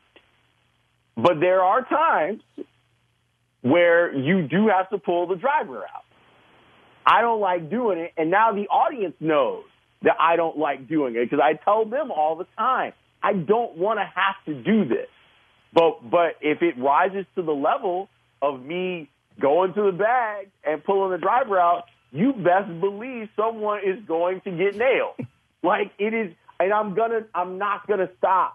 Like I'm gonna be relentless, and I know this about myself. So, not doing that all the time, I think, makes me a better talk show host. 43 year old Lawrence looks at 27 year old Lawrence and says, "You don't have to be angry all the time. You don't have to do it that way. You're gonna kill yourself." if you try and do it that way. So why not bring fun, the fun aspects of your personality to the show and have a little fun? Because at the end of this, we are talking, it's sports and we're passionate about it, but we are talking about trying to entertain people.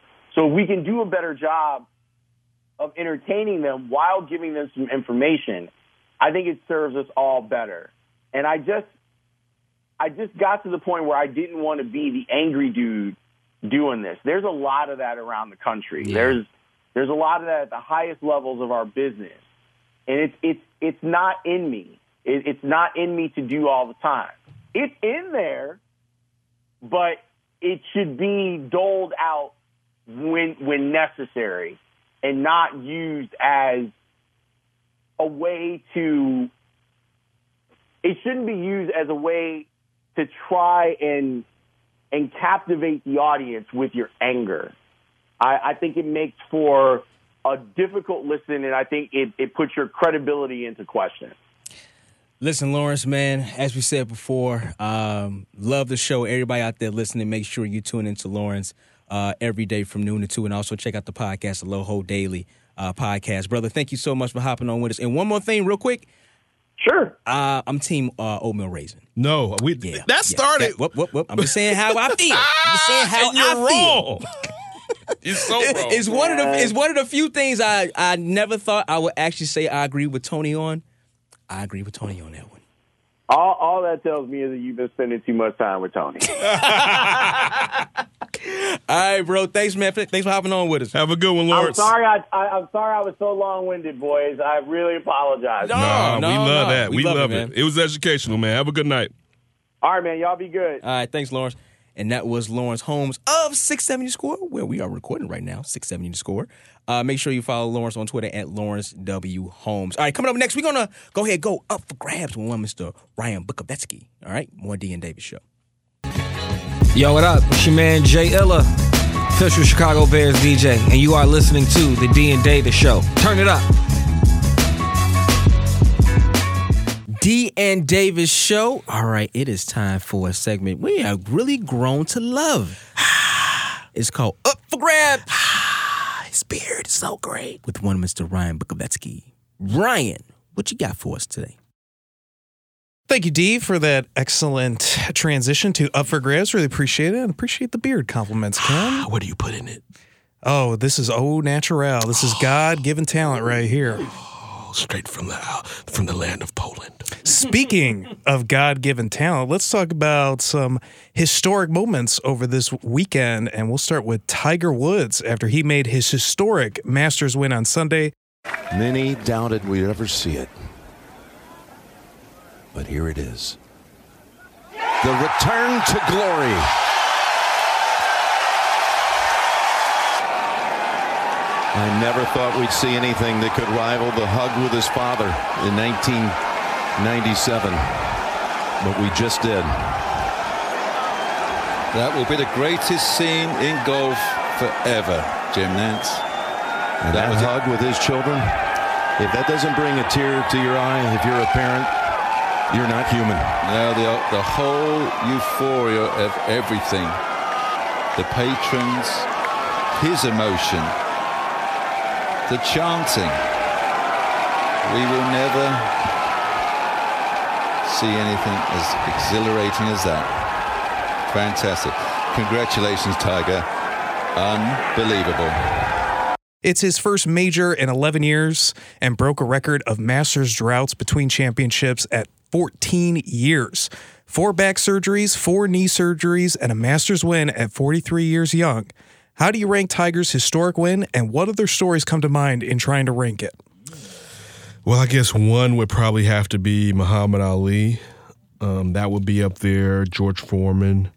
Um, I guess Mike. When we're talking about, you know, Mike left Playing with the Wizards. No, I'm talking about like leap. No, I'm not talking about hell no. I'm playing with the Wizards. I'm talking about leaving uh, basketball and Oh, playing okay, baseball. Like, okay. like, that playing with. Even though, listen, for a 41 year old dude, Mike was phenomenal. That he was averaged 20 phenomenal. like 22 points a game. Yeah, yeah. But still, uh, look, we Ryan on Up for Grabs last week asked us about the Masters, and we all basically was like, it depends on what Tiger does. Mm-hmm. And so it was great to actually see Tiger do that. Side note, the last major he had won, he won that the week I believe that I started to work, but we didn't meet for like some months later. But I started to work with. Where Oh, we met. really? And it's funny because I remember looking at uh, him and Rocco Baldelli, and it was Pebble Beach, I think. Uh, and it was just like it was. I was like, man, Pebble Beach looks terrific. It's beautiful. right now, I was like, man, good thing I'm not working yet because I couldn't because there was a playoffs and then the the last match was on a Monday. Mm. I was like, damn, if I was working, I wouldn't be able to see that. This is fantastic, Mm-hmm. right? And then as we know, that was his last major.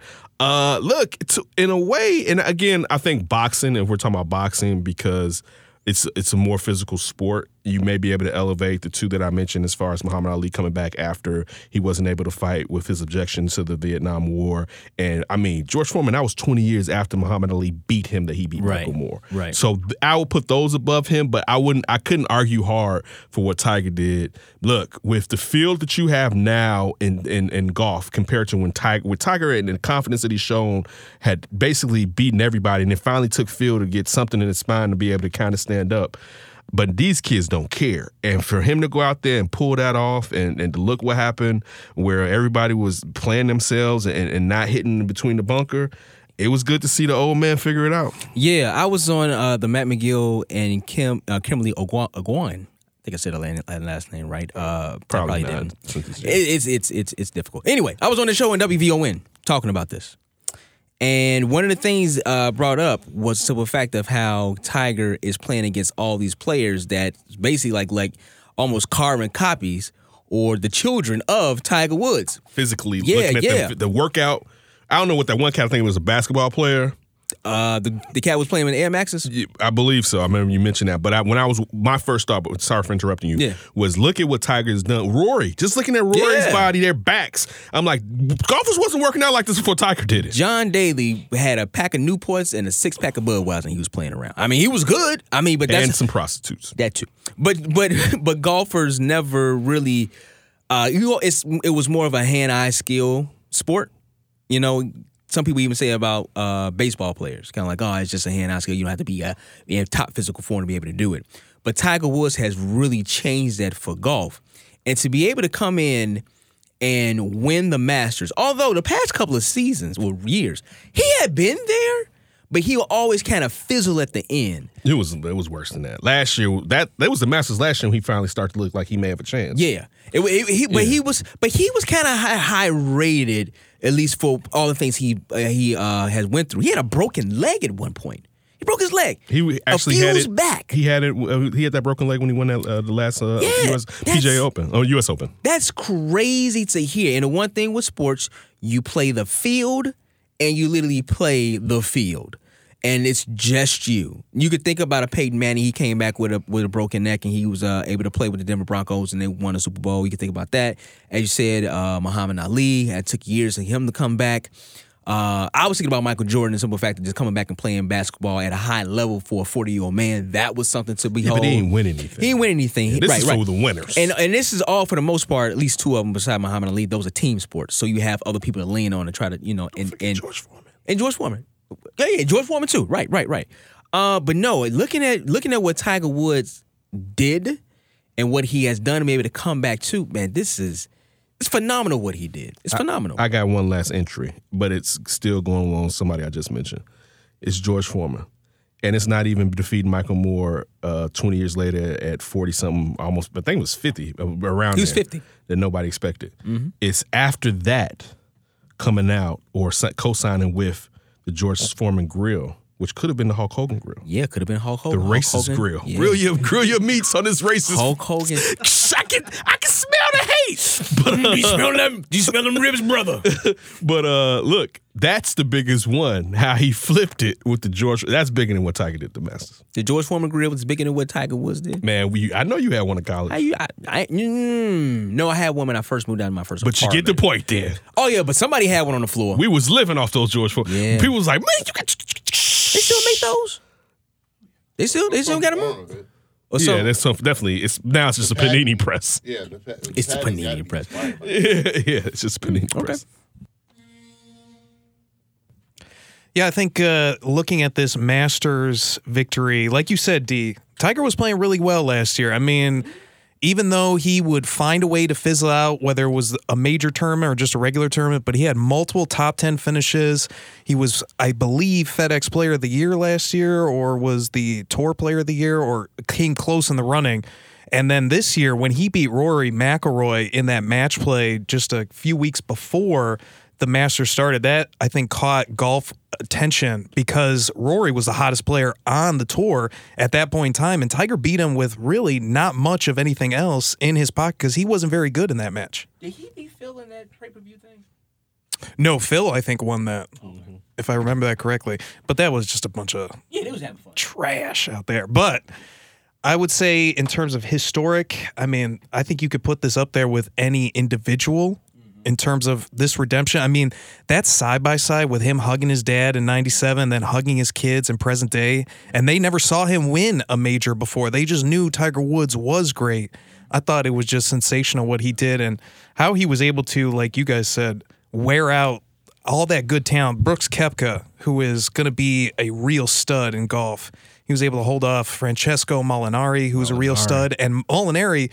He took over the lead from Tiger last year in the Open Championship and won that. So, really impressive for him to stay that mentally strong. Question: Do you think Tiger ha- had an idea to set up the side by side? He knew because it was only his son right there, right? And No, like- his daughter was there too. No, no, no. I meant that was right there. His, Oh, yeah, his, yeah. his daughter was back there with, I think, the girlfriend and his mother. Yeah. But the son was right there to kind of where his father was. Was that semi stage? Like, listen, now, boy.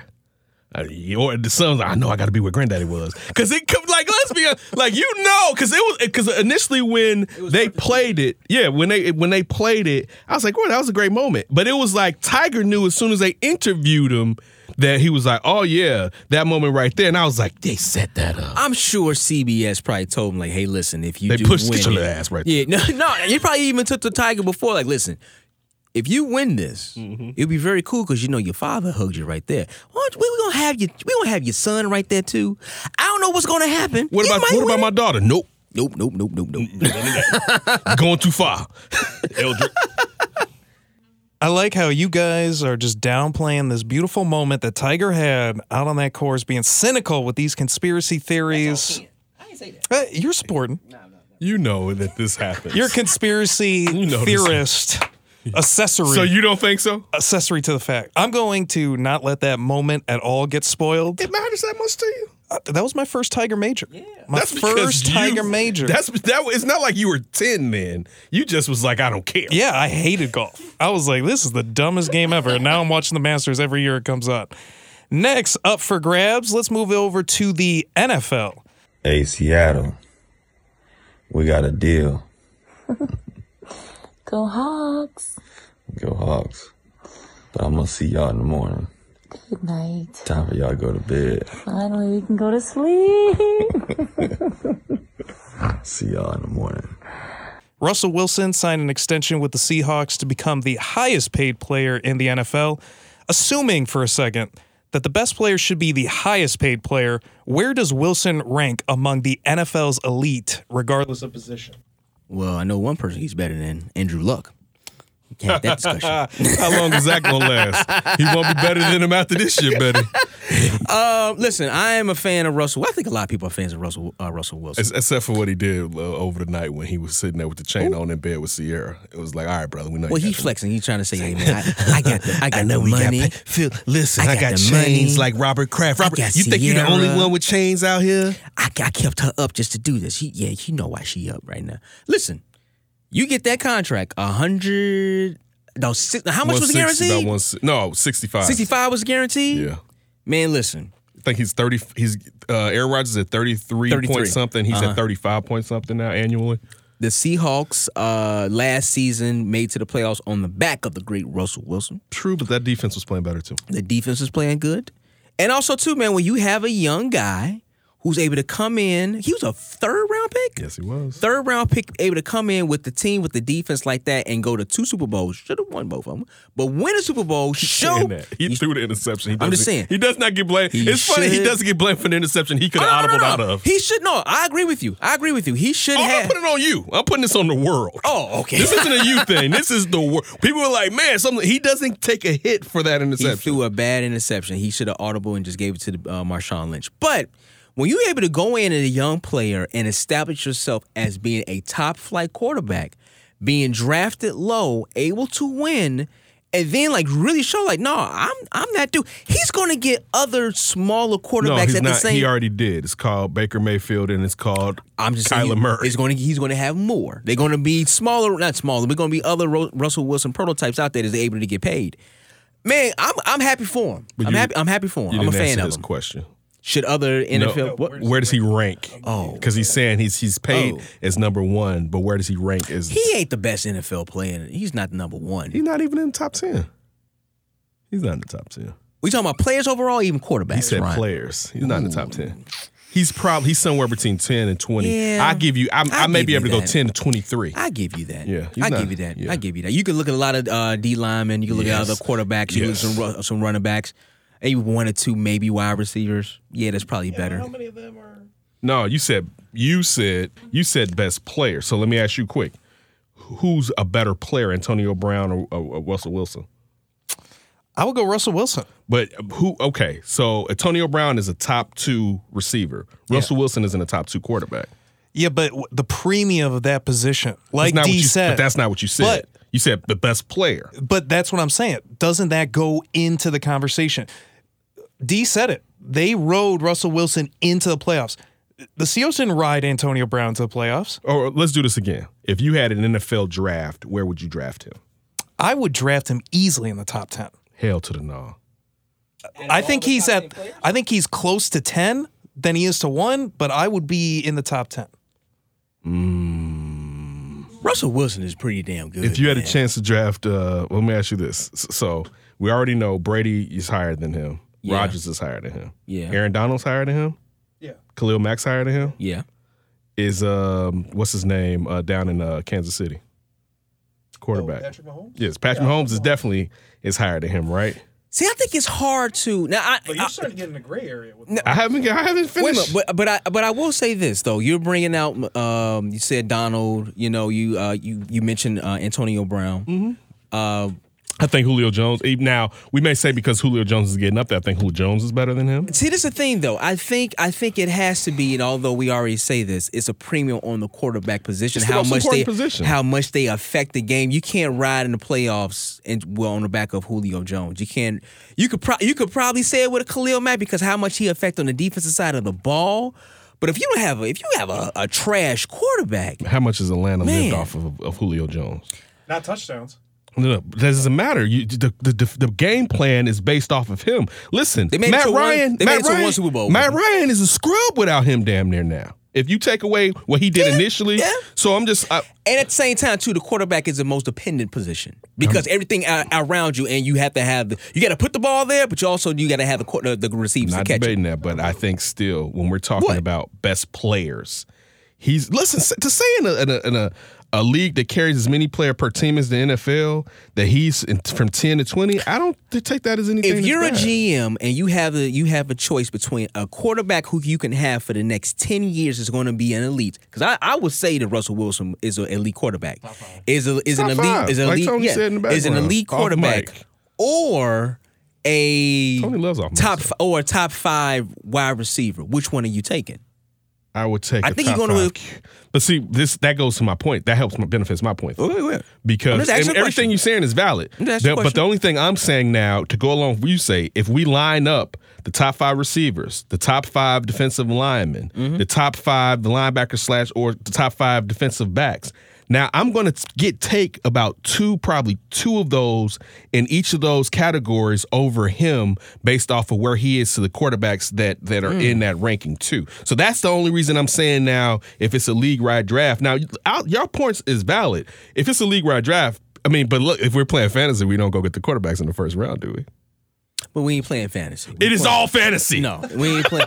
we ain't playing fantasy. But if no, you're if I'm you're a with. GM, You're gonna you're gonna want you're gonna take that quarterback. But you know another reason why that benefits me to keep going with this if we're gonna play devil's Go advocate. keep going, keep going. The contract. Most teams True. don't want to sit there and True. be humstrung with the quarterback contract. Be like, give me that quarterback contract, and I'm not gonna be able to build nothing after we we do this new draft out here. What are we gonna do with the rest of the team? Because I got to pay him, and I got whoever else on my team already. Um, it don't matter for quarter players like Russell Wilson. He's part of the group where you pay him the money and you figure everything else out.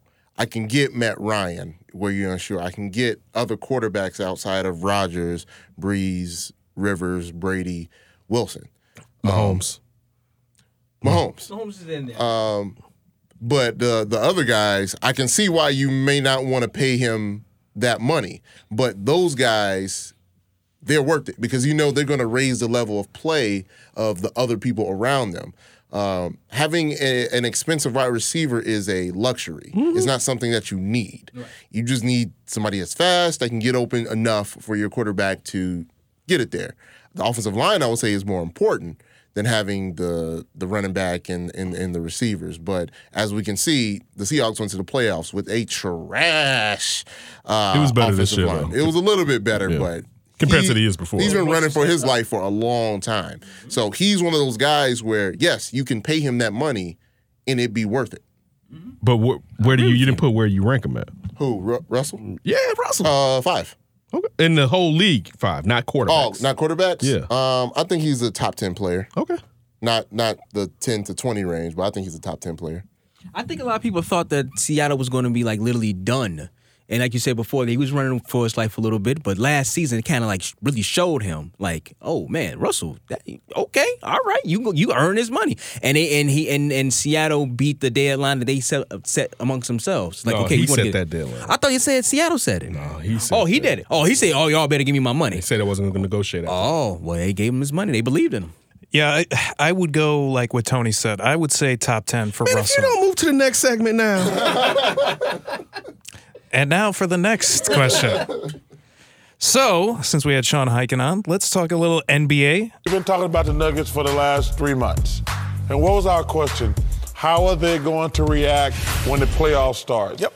They did not do a good job in game one and a half. Uh, I, I, I don't know how they're going to play in San Antonio. You see, I mean, go ahead, Shaq. You see, the Spurs played well in both games. Uh, it's hard to beat the system. Uh, they won this game because young fella had a had a breakout second half, breakout fourth quarter. Can he do that in San Antonio? I don't know. They are always going to control the pace. They always have. They're always going to play the right way. There's little margin for error when you play this team. They struggled in San Antonio. I think they're still going to struggle. They need to get one of those games. Can they if the system on, uh, is on full blast? I don't think so. Every opening round NBA series started over the weekend with quite a few first round upsets. What do you make of the upsets, if anything, and do you see any upset brewing that you didn't before the playoffs started? Man, listen, that Orlando victory was no. Well, no, no, I don't think it's going to be an upset. I'm just talking about victories. Um, but you talking series or just game? Part one of the question is what do you make, if anything, about the games Okay. And do you see an upset brewing that you didn't before the playoffs? Okay, so we so I thought you was talking about you said Orlando. I'm thinking you're talking about the series. No, but l- to be- listen, I I think that Toronto should beat Orlando, but I'm just still saying I didn't think it was going to look lopsided. And we said this: Kyle Lowry can't be Kyle Lowry, and Kyle Lowry has Kyle Lowry'd mm, hard. Zero points. Dude, come on, man. Zero points. So that one definitely just. Te'o's girlfriend. Oh, that's an oldie but goodie right there. Invisible. It's always right to talk about Notre Dame. and then the Nets versus the Sixers. Listen, the Nets versus the Sixers. Now we know that the Sixers came back and won, But the health of Joel Embiid Mm-hmm. can kind of decide this series, man. I said that. I said, look at the Nets because I want to see how they defend. Now, uh, uh, Simmons had a triple double. He never done like I think he had like 18 points in rebounds and 12 assists or something like that. He they show it out, and I think that last game they scored the most points ever in franchise history. I think 140, 142 points for a playoff game, but they gave up like 130 something though, right? The Nets can beat can beat the 76ers. They can beat them. I don't know if they will. They could beat them. With who? Man, I, I'm with you. I'm I'm with you with Joel uh, Embiid's uh, health. Simmons, who you don't like the way he plays basketball, Tony. I don't think you're a big fan of You're an Simmons. avid Simmons hater? I don't think you're a big fan of Simmons, are you? in in his rookie year because I figured, oh, he'll fix the shot, right? Okay. Yep. Because you come in with a bad jump shot, you it's like he didn't really try. There you go. So I think I think with the, the injury to, I would say your best player on your team is Embiid, Yeah, definitely. and then you have Simmons who can be kind of like herky jerky. That gives Brooklyn, who's a good young team, and they went into Philadelphia and won that first game. I would think that's probably the most potential to be an upset. You don't think it's San Antonio and Denver? I was going to say that, and I know I would, and I know I kind of bigged up Denver being the second seed uh, in the in the West. San Antonio was always there. I don't know, but you know what? Maybe is that is that yours? I think it's the logically. Is it logically you think it's San Antonio and Denver? Because I know you're not a big fan of Denver. You you're not a fan of them I think going early, far. It's early because I don't think I don't think they have a bona fide when it happens and it gets to this point. I'm the guy because it's hard to do that with Joker and Jamal Murray is a nice player, Uh-huh. but I still don't think he's to that level yet. And in the playoffs, I'm a proponent of we have to know who the damn ball's going to, especially if we're not Golden State. For real, like we have to know who who does this become as your team? Get get him in his position that he the easiest way he can score. Get out the way, and you have to have that. So I don't think Denver necessarily has that. They have a lot of te- uh, depth, they have a lot of depth, but I don't think they have that. And man, so that's Are you banking really on Pops though? Pops experience. not just banking on pop, man. Listen, the white dude from the, G- the, the G League that they got that's standing there for Murray since Mm-hmm. Murray is out. You look at Aldridge, and we know how Aldridge can be, but he's played well the last two seasons. Yes. You look at at, at as mercurial as he might be, and I'm not even dissing, dissing him when saying this. You look at what what Cap has got out of De, uh, Demar Derozan this Mm-hmm. year. No, I mean it's. It's pop. I meant to say pop, uh, but Kaepernick's on my mind. But it's it's, it's it's it's pop, and you you do have. They got some players. It's not like No, they instance, don't. I mean, they it's got- not like he has yes. Orlando. Yes, yes, where you'd be like, give me five Orlando players. They're the seventh seed out- west. So yeah, yes. and so and that's with key injuries this year. All right, like Walker never came back. Murray was supposed to take the, the point guard role and go to another level this year. Okay, so let me ask you this then. Off those two series you just talked about, Philadelphia and the Nets, uh, the Spurs and Denver. If if who would be the bigger upset out of those two? Mm, I think nationally. I'm going 76ers. I would say 76ers because I think people were focused on them more throughout this year than Pop. Pop and the Spurs have been in the background. They haven't been in the forefront, Mm-hmm. while the 76ers were in the forefront before the season started, and it was magnified after each trade. I agree with you on that one. Yeah, I like uh, the San Antonio Denver series for the upset. I really thought Denver would get this first round series. I mm-hmm. thought San Antonio, like as we kind of talked about, Lamarcus maybe doesn't show up in the playoffs, even though he's been better since he's been in San Antonio. DeRozan is he that guy in the late in the game that you can trust? But like you said, Ken, who's the guy on Denver that you trust late in games? And they don't have that.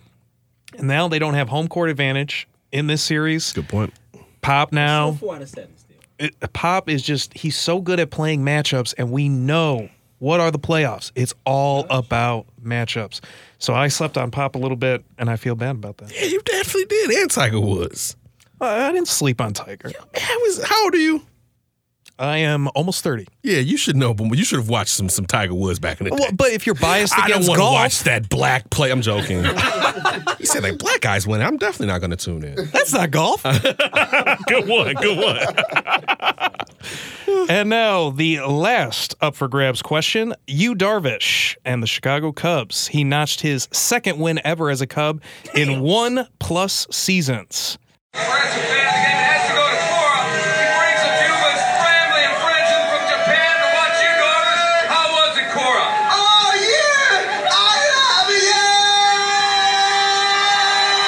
Even with the win, Yu Darvish somewhat struggled, only went five and two thirds. Has Yu Darvish had the worst start of any big name free agent in Chicago sports history? That's a good one. Nah. I'm thinking the start of Albert Belle on the south side. He took off. He took eventually he took off. But I'm talking about the start. You said Yeah, the start, start was right? bad. Start was the bad. start was bad. I'm trying to think. Is anybody? You talking about like a big time free agent He coming may be here? number one, but I. Ah, It it's can be even acquisition if you want. this is the thing. I'm thinking Bryan Cox with the Bears. Yeah, that's a good one. I'm thinking uh, Ben Wallace with the Bulls. Ben Wallace was robbing the Bulls, boy. He was like he still had a piston uniform up But under that it was so boy. much of the turmoil. I think from the front office, the whole thing with the headband. It just, I mean, dude, it just he was not the same. right. Pl- he was. He was not a defensive play like that is all effort. Yeah. he was not the same dude. It was rebounds for him galore to go out there and get. And he was like, "I'll take eight. right? Like, uh, and then again, I feel I still think you because one, it's it's it's right there in our memory. It's recency bias. So, but also, I mean, you giving the Cubs nothing.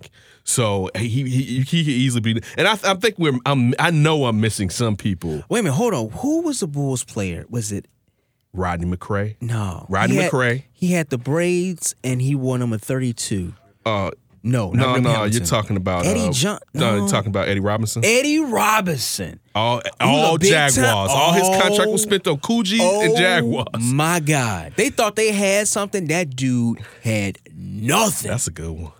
Eddie Robinson. Eddie good one. Robinson might be the one. It was a good one. He could jump. Yeah. All he wanted was Jaguars and Coogi sweaters.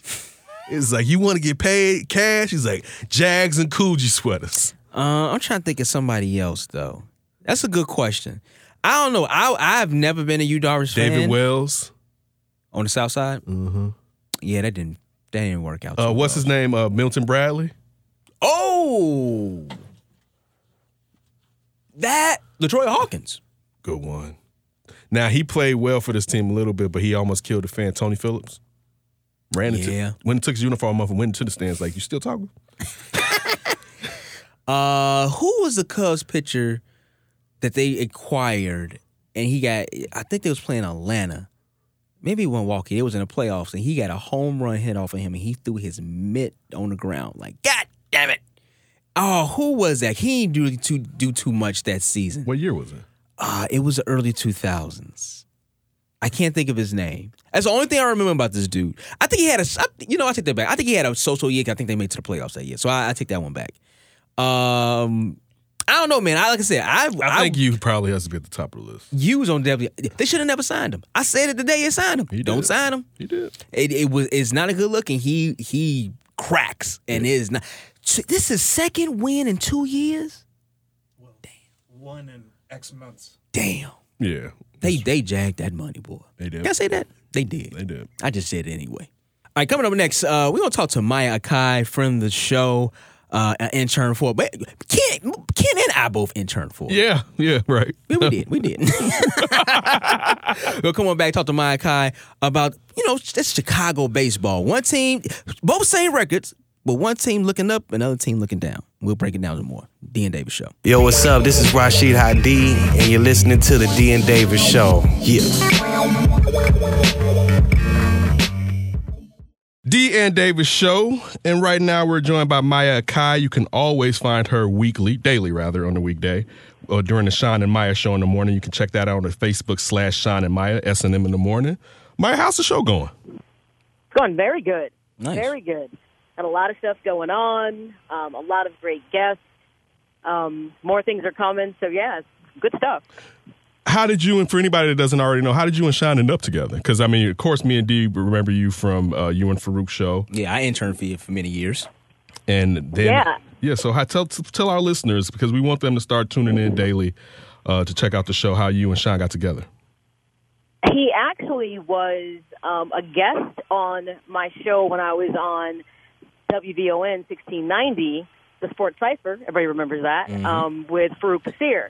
And how he got dialed in, though, is for anybody who might know the name of Dami T. Pongo, he's like, "Hey, I got this sports show on VON. You should, you know, call in and be a guest."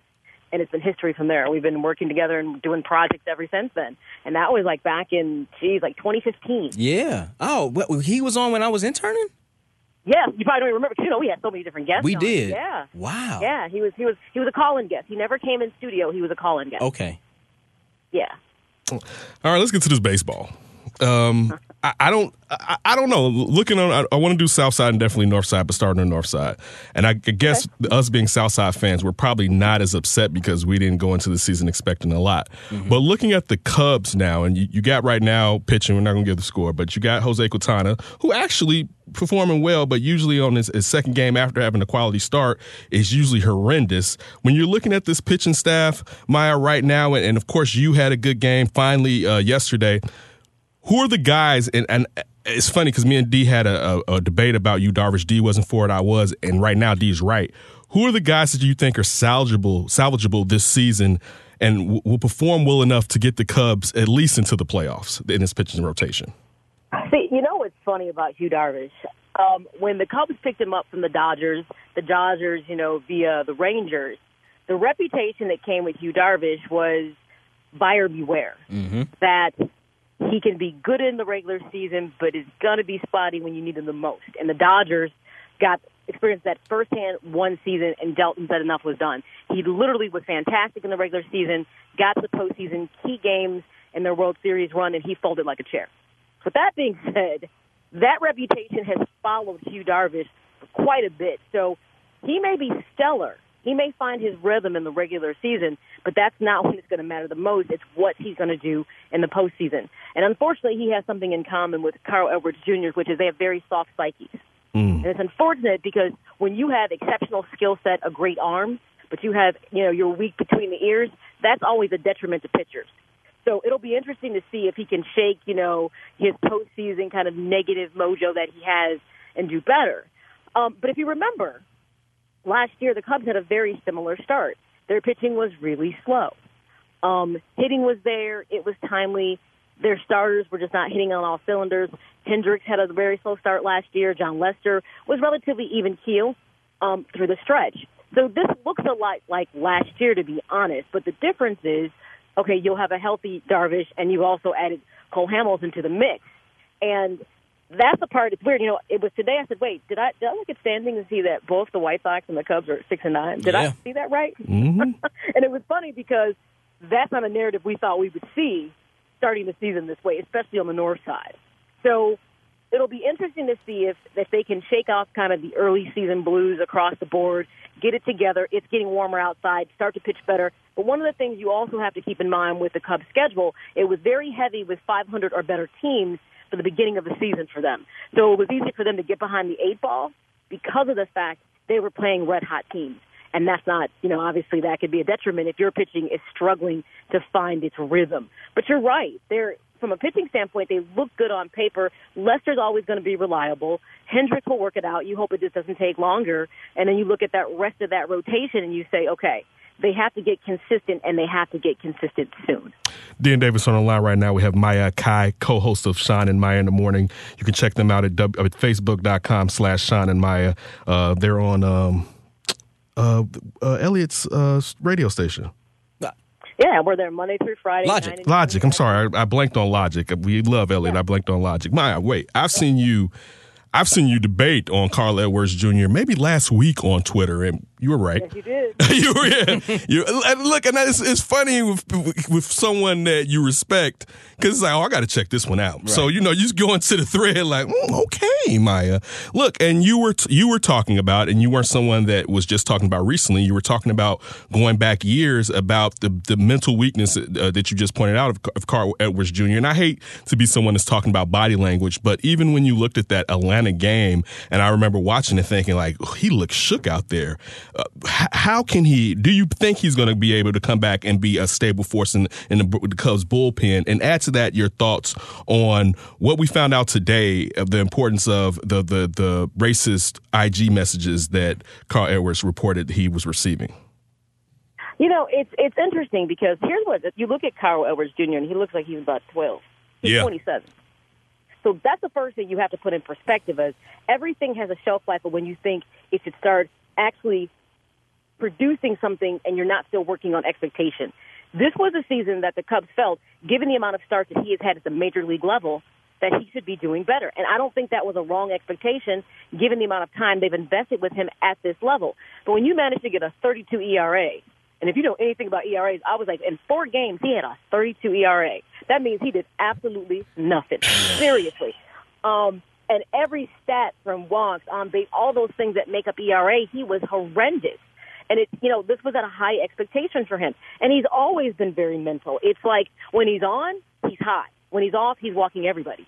And that's part of the problem. They were looking for him to be more consistent, especially with Morrow not being available yet that they got from the Dodgers last year. And there was a, you know, Strop was out, but then came back and he's not fully being used. It was like, okay, can we lean into Carl Edwards Jr. and then you lose Mike Montgomery for a bit. So, you know, there was an expectation that he was going to be reliable. And I don't, I don't know if he just doesn't do well under pressure. Maybe it was too much at this point. Um, understand this. Even with, if you're getting, you know, messages on, you know, social media that are negative, people have to learn that comes with the territory you have to be thicker skinned. I'm gonna be honest. If somebody throwing shade at you is somebody you don't know and you can't process that, shame on you. But he needs to be on somebody's couch getting therapy. And I said, what's crazy about this is he's already mentally soft at the major league levels. It was a blow to him to have to go down to the minors. I don't care what anybody. Oh yeah. So, so he has to work even harder to say, I wasn't even good enough at this level, and they sent me down here. You know, so he has to perform. And here's the thing: he could go down to the minors and blow everybody away. And think about it. He should be able to do that. Mm-hmm. It's never indicative of how good you are, what you do in the minors when you get sent back down. It's like, well, you should be overwhelming everybody, and you should be better than they are because you've already been at the majors and you've seen so much a higher level of talent. So I understand, you know, it's it can be difficult when people are saying negative things at you, but if he's this soft skinned, it's really a problem. I- You know, I don't know how you work with somebody who is really legitimately that mentally soft, and I work in the mental health field because it's like at some point you have to understand you're here because you belong here, and adversity will come with it, and you have to learn how how to adapt. And if not, then perhaps you're not cut out to be a major league reliever pitcher. Maya, if you was a Cubs fan and you're looking at this uh, division they're playing right now with Milwaukee, Pittsburgh, and St. Louis are doing very well. They're over 500. Would you be shook? Like, man, you know what? Uh, maybe it's not our year again. We know I always I know plenty of Cub fans, and I'm always I'm always a person that even though I'm a Sox fan, I, I love baseball, Mhm. and I think from a perspective of I watch everything that teams do in the off season. I even watch other teams when they're not playing the Sox because I'm always curious. Like you know, I want to see what the Padres are doing. I want to see what the Phillies are doing. You know, I'm a Dodgers fan as well. I'm always watching the Dodgers, and so to me, one of the things I said early on, this will be the season for the Cubs if they win this division they've legitimately earned it because their playing field has been it has been leveled in their division. Milwaukee is no longer in development stage. You've already seen that. Yep. They've gotten better and they've started consistently. St. Louis, this is going to probably legitimately be a bounce back year for them. They were doing it last year, so now they'll get back to probably where you're, you're used to seeing them play at a higher level. I said, and then you've got those other teams like the Pirates kind of surging, and the Reds might always kind of be in a weird position. I mean, so they've got a lot of teams respectfully in their division that are good. So if they win their division, and I'm not one to say they will, I said if. I said because I will not discount or discredit anybody else's ability because one thing you'll find if you listen to out out of market games, there's this fascination that everything in Chicago is the best thing since sliced bread. Well, I want you to know in every other market they feel that way about their team too, especially when they're good. So with that being said, it can look good on paper. Yes, you have talent, but so does Milwaukee. So does St. Louis.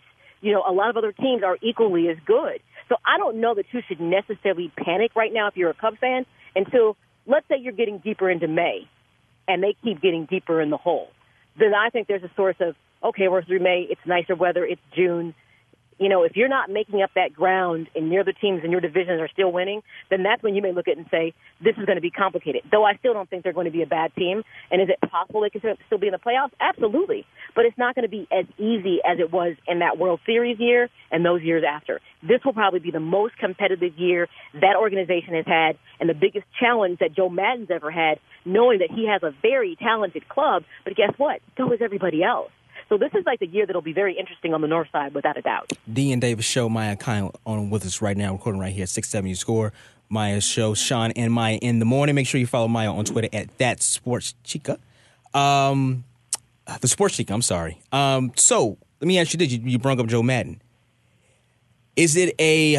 Do you think the Cubs are doing him a disservice by not extending him, or would you extend him if you was in the front office of the Cubs? You know what's really strange? It's like everything has a shelf life. And it is hard to believe that Joe Maddon could possibly have a short shelf life with the Cubs, considering that he brought something to do that something to the organization that eluded them for 108 years. And he did it within the timetable that they were trying to achieve that goal with a lot of really young talent, with a sprinkle of veteran players. So it's hard to believe that he's not good enough to manage the team. I legitimately don't think it's about him being good enough to manage the team. I think it's something more about him and, and management or ownership of the team that don't see eye to eye. Mhm. And you saw a very similar situation with the Blackhawks. It's not that Joe Quenneville wasn't capable.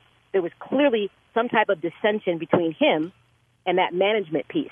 And you know, part of the conversation, and we had on Bob Nightingale on the show a while back, and he was talking about, you know, Joe Maddon is one of the few managers that commands the kind of dollars and the kind of autonomy that he does. And you have someone like Theo Epstein that really likes to be in control of everything that happens. And when you have a manager like Joe Maddon, it's not as easy to kind of achieve all the things you want because he has a certain philosophy and things that he wants to do. So, do I feel they did him a disservice? Yes and no. It's like, you know, I I don't think they question his ability because they still won 95 games last year despite not making the playoffs. Think about how rare it is to win that many games and not make the playoffs. Yeah. So it's got nothing to do with that. And that's what that was the roster that was injured. He was making substitutions and changes and all those things. I think they it'll be interesting if they feel because if you look around the league and you look at what happened in Boston, and it creates an interesting you know narrative that Boston has this first year young coach they're not doling out the dough to, and he gives them a World Series with a talented roster. Some people think that kind of thing is easy to duplicate. I beg to differ, but I think that if he's gone, if they don't have a good season, I think it's easy to give him his walking papers. But he's also going to probably want some certain demands that maybe Theo Epstein isn't going to be willing to give him. And I think that's where the friction is. I don't think it's his ability. I think it's how they perceive how the team should be constructed to play. Maya, do you think? And it's funny you mentioned in Boston, and it makes me go back to Theo being there. And we, we you, you listen to some of the things that Joe said as far as taking away some of the time he spent with the media prior to games and kind of focusing on the team and the the early start of the team instead of kind of waiting to mid year. Not saying they were giving away games, but really playing for every games. When when you look at where this team is at now, and as you mentioned, like if they don't do well, we already know Joe Maddon's going to be gone. So let's just say they don't do well. What what do you see as the Cubs' plan? So of course they still have a, a ton of talent, but they may move some of the ancillary parts like Zobrist, uh, definitely uh, Cole Hamels and, and players like that. What do you see the fix going into next year? Because as you mentioned, Boston and we had on Bobby Valentine like 2 weeks ago, and I thought about the Terry Francona is too light on him, and you you bring in Bobby Valentine and it didn't work, but he was supposed to be the disciplinarian. So what moves on the team do you see them doing a quick rebuild, reshuffle rather not a rebuild? And what moves manager wise? Because you mentioned Joey Cora, would it be young manager, or do you see them going out and getting someone that already has a bona fide name to be the manager if Joe's not here next season? It's interesting because you know you went and got Joe Maddon, which was the bona fide name, and it went. So it's going to really about be about who is available. Now, what's interesting is that yes, they're going to have to make some some changes with some of those ancillary pieces, but their farm system technically is depleted. There's nothing to reach back and bring up. All those pieces are up, and and they've matured and they're playing well, and you know, and Bryant and so on and so forth. Um, and they still have that challenge when those contracts come due, the pit bull, you know, AKA Scott Boras, is not giving Chicago a hometown discount on on Kris Bryant because he's due for that big payday. So they got a couple things coming up that'll be really interesting to see how they navigate it. Um, but it's interesting because I think it's going to be like who's available. I don't think that Steele would necessarily be adverse to getting someone that's cut their teeth because he probably feels good about what he saw Cora do in Boston. And Jerry Cora comes from a very baseball, high IQ family. You know what I mean? So that fit was good. I mean, he was a guy that was so immersed in the game and really had been, you know, mentored to do what he did. So if he can find someone that he can feel confident with, then I'm not saying that it doesn't happen and he won't go that route. But there's still look. Let's be honest. The Cubs did nothing with their bullpen, which everyone's like, you, you know, you still need some help in the bullpen. It's it's it's still your Achilles heel, Mhm. and it's still showing to be their Achilles heel. And, and and Theo took accountability for that and said, you know, that's my fault. I probably should have done a bit more, even though I think he thought this was only going to be a short term problem. If they could get Morrow back and Montgomery was pitching like Montgomery, he probably thought they could weather this storm until they got you know Morrow back into the mix, or actually just inserted him in the mix. So the bullpen is going to be issues that have to be addressed. Um, the pitching staff, you know, you can't keep relying on Lester. They did lock up Hendricks. Um, if Quintana has a spotty or inconsistent year, now you got to figure out well he's not the right fit. Who do we go get? Um, there's all these pieces they have to look at. They're going to have to fill. And what's interesting is if you notice, a lot of teams decided to get ahead of the curve this season. And if they had anybody who might go into free agency that they thought was worth it after seeing these very lofty contracts with Machado and with Harper, look how many players have found contracts this season that didn't have to do it. Yeah. So a lot of what could be available has already been snapped up. So it'll be interesting seeing how they handle and fill a lot of their voids. Because if this pitching staff doesn't shape up and do better, that's going to be an issue because what do you do with, you know, Quintana's spot in that rotation? What do you do with Jon Lester, who can probably still come back and pitch, but he's not going to be putting up the numbers that he possibly did, let's say, last year or the year before. So it's going to be interesting, and those are things you can't necessarily put on Joe Maddon.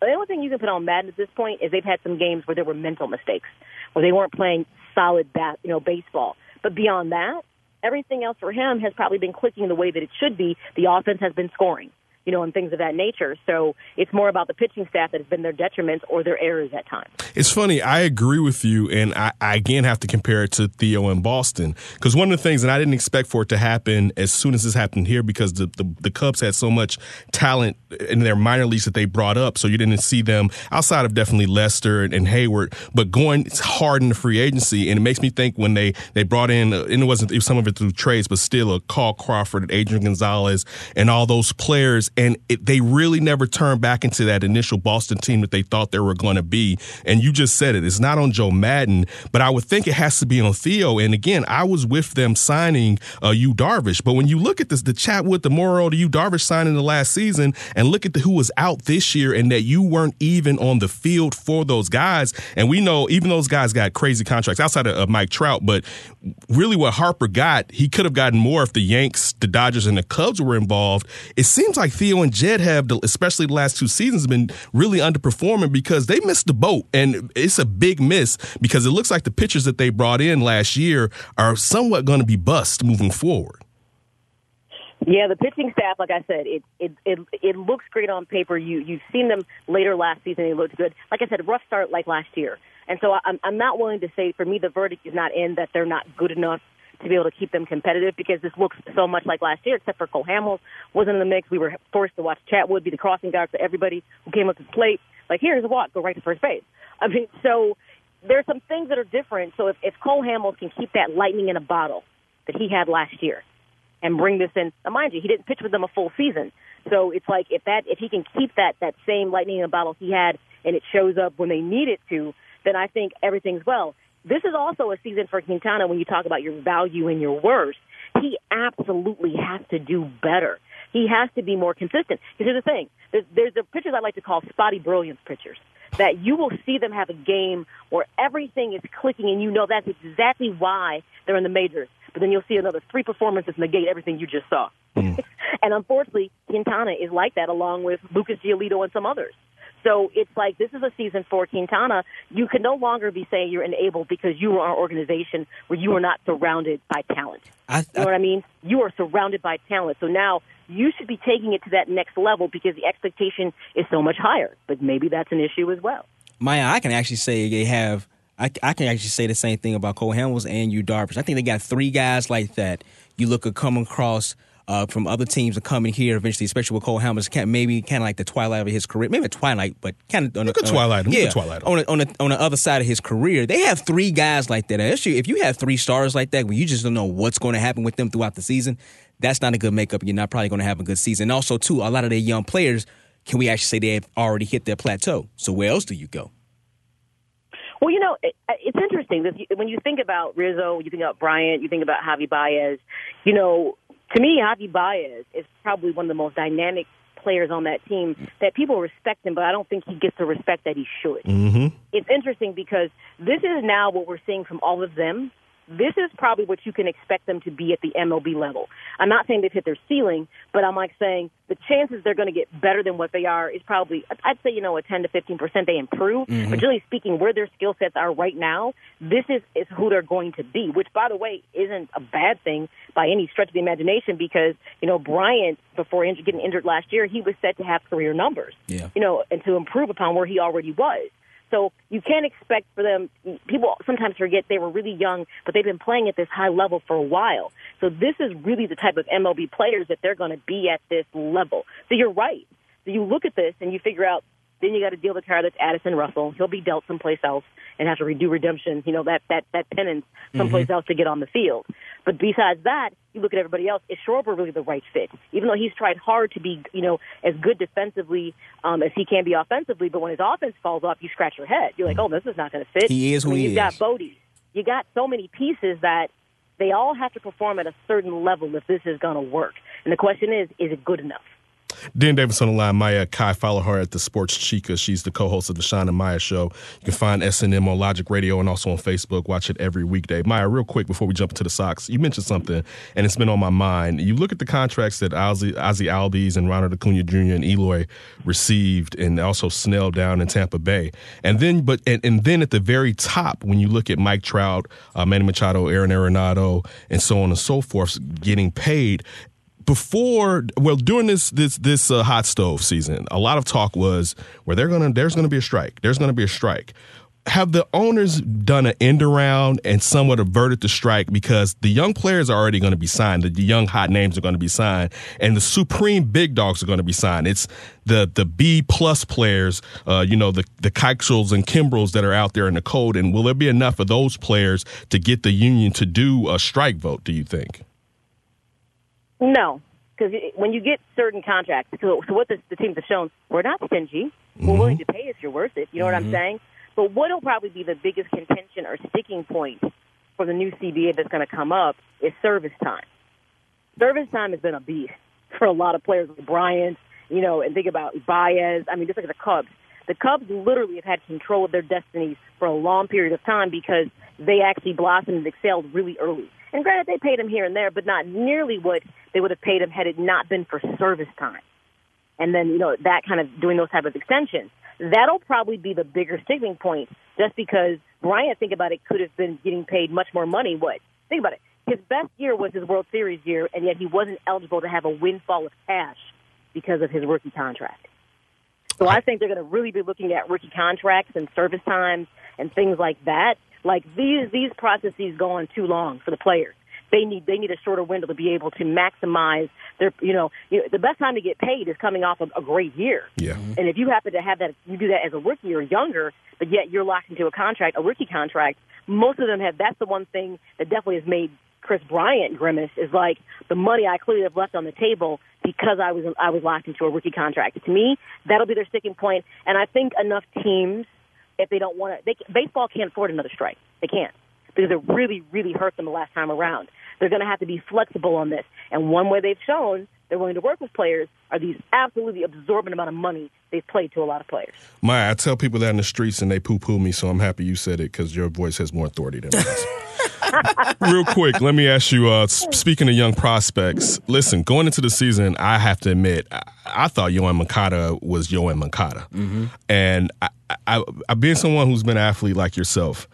Uh, it, when you look at Yoan Moncada, it, from going from second to third, is this a situation where one is just took time for him to kind of figure out as he as he has the beginning of this season, or could a positional move been a factor in why he's playing so well? Well, a lot of it is when you look at the numbers. It's just, I mean, last year was hard to watch because he has a great plate presence. In fact, he's a great eye. But the one thing he struggled to adjust was sometimes, like, yeah, you're right, that probably should have been a ball, but you probably still need to swing at it. It doesn't matter. You know, the strike zone, you know, it expands and it contracts every single time you get up there, depending upon who the umpire is. So they said they kind of gave him the green light to kind of get comfortable with that. And hence, I think coming into this season, he has a better idea of how this all works. I mean, you got to remember, him coming to the Sox, you know, he didn't get the type of playing time, you know, before he got here. So maybe it just took that one season because everyone kept swearing that this was going to be something. This was going to be big. And you kind of kept feeling like, well, when is it going to be big? But some people said this would be the season. It, not so much about the positional move, but hey, that could always be a positive thing too. That we would see him take that step forward, and he did. So maybe it was just having that full season to get acquainted with different types of pitchers, ha- learning what your plate present is, learning how to how the how your strike zone is different. I mean, that's a learning curve that seems so easy for us to think that, well, how many pitches do you have to get for this to work?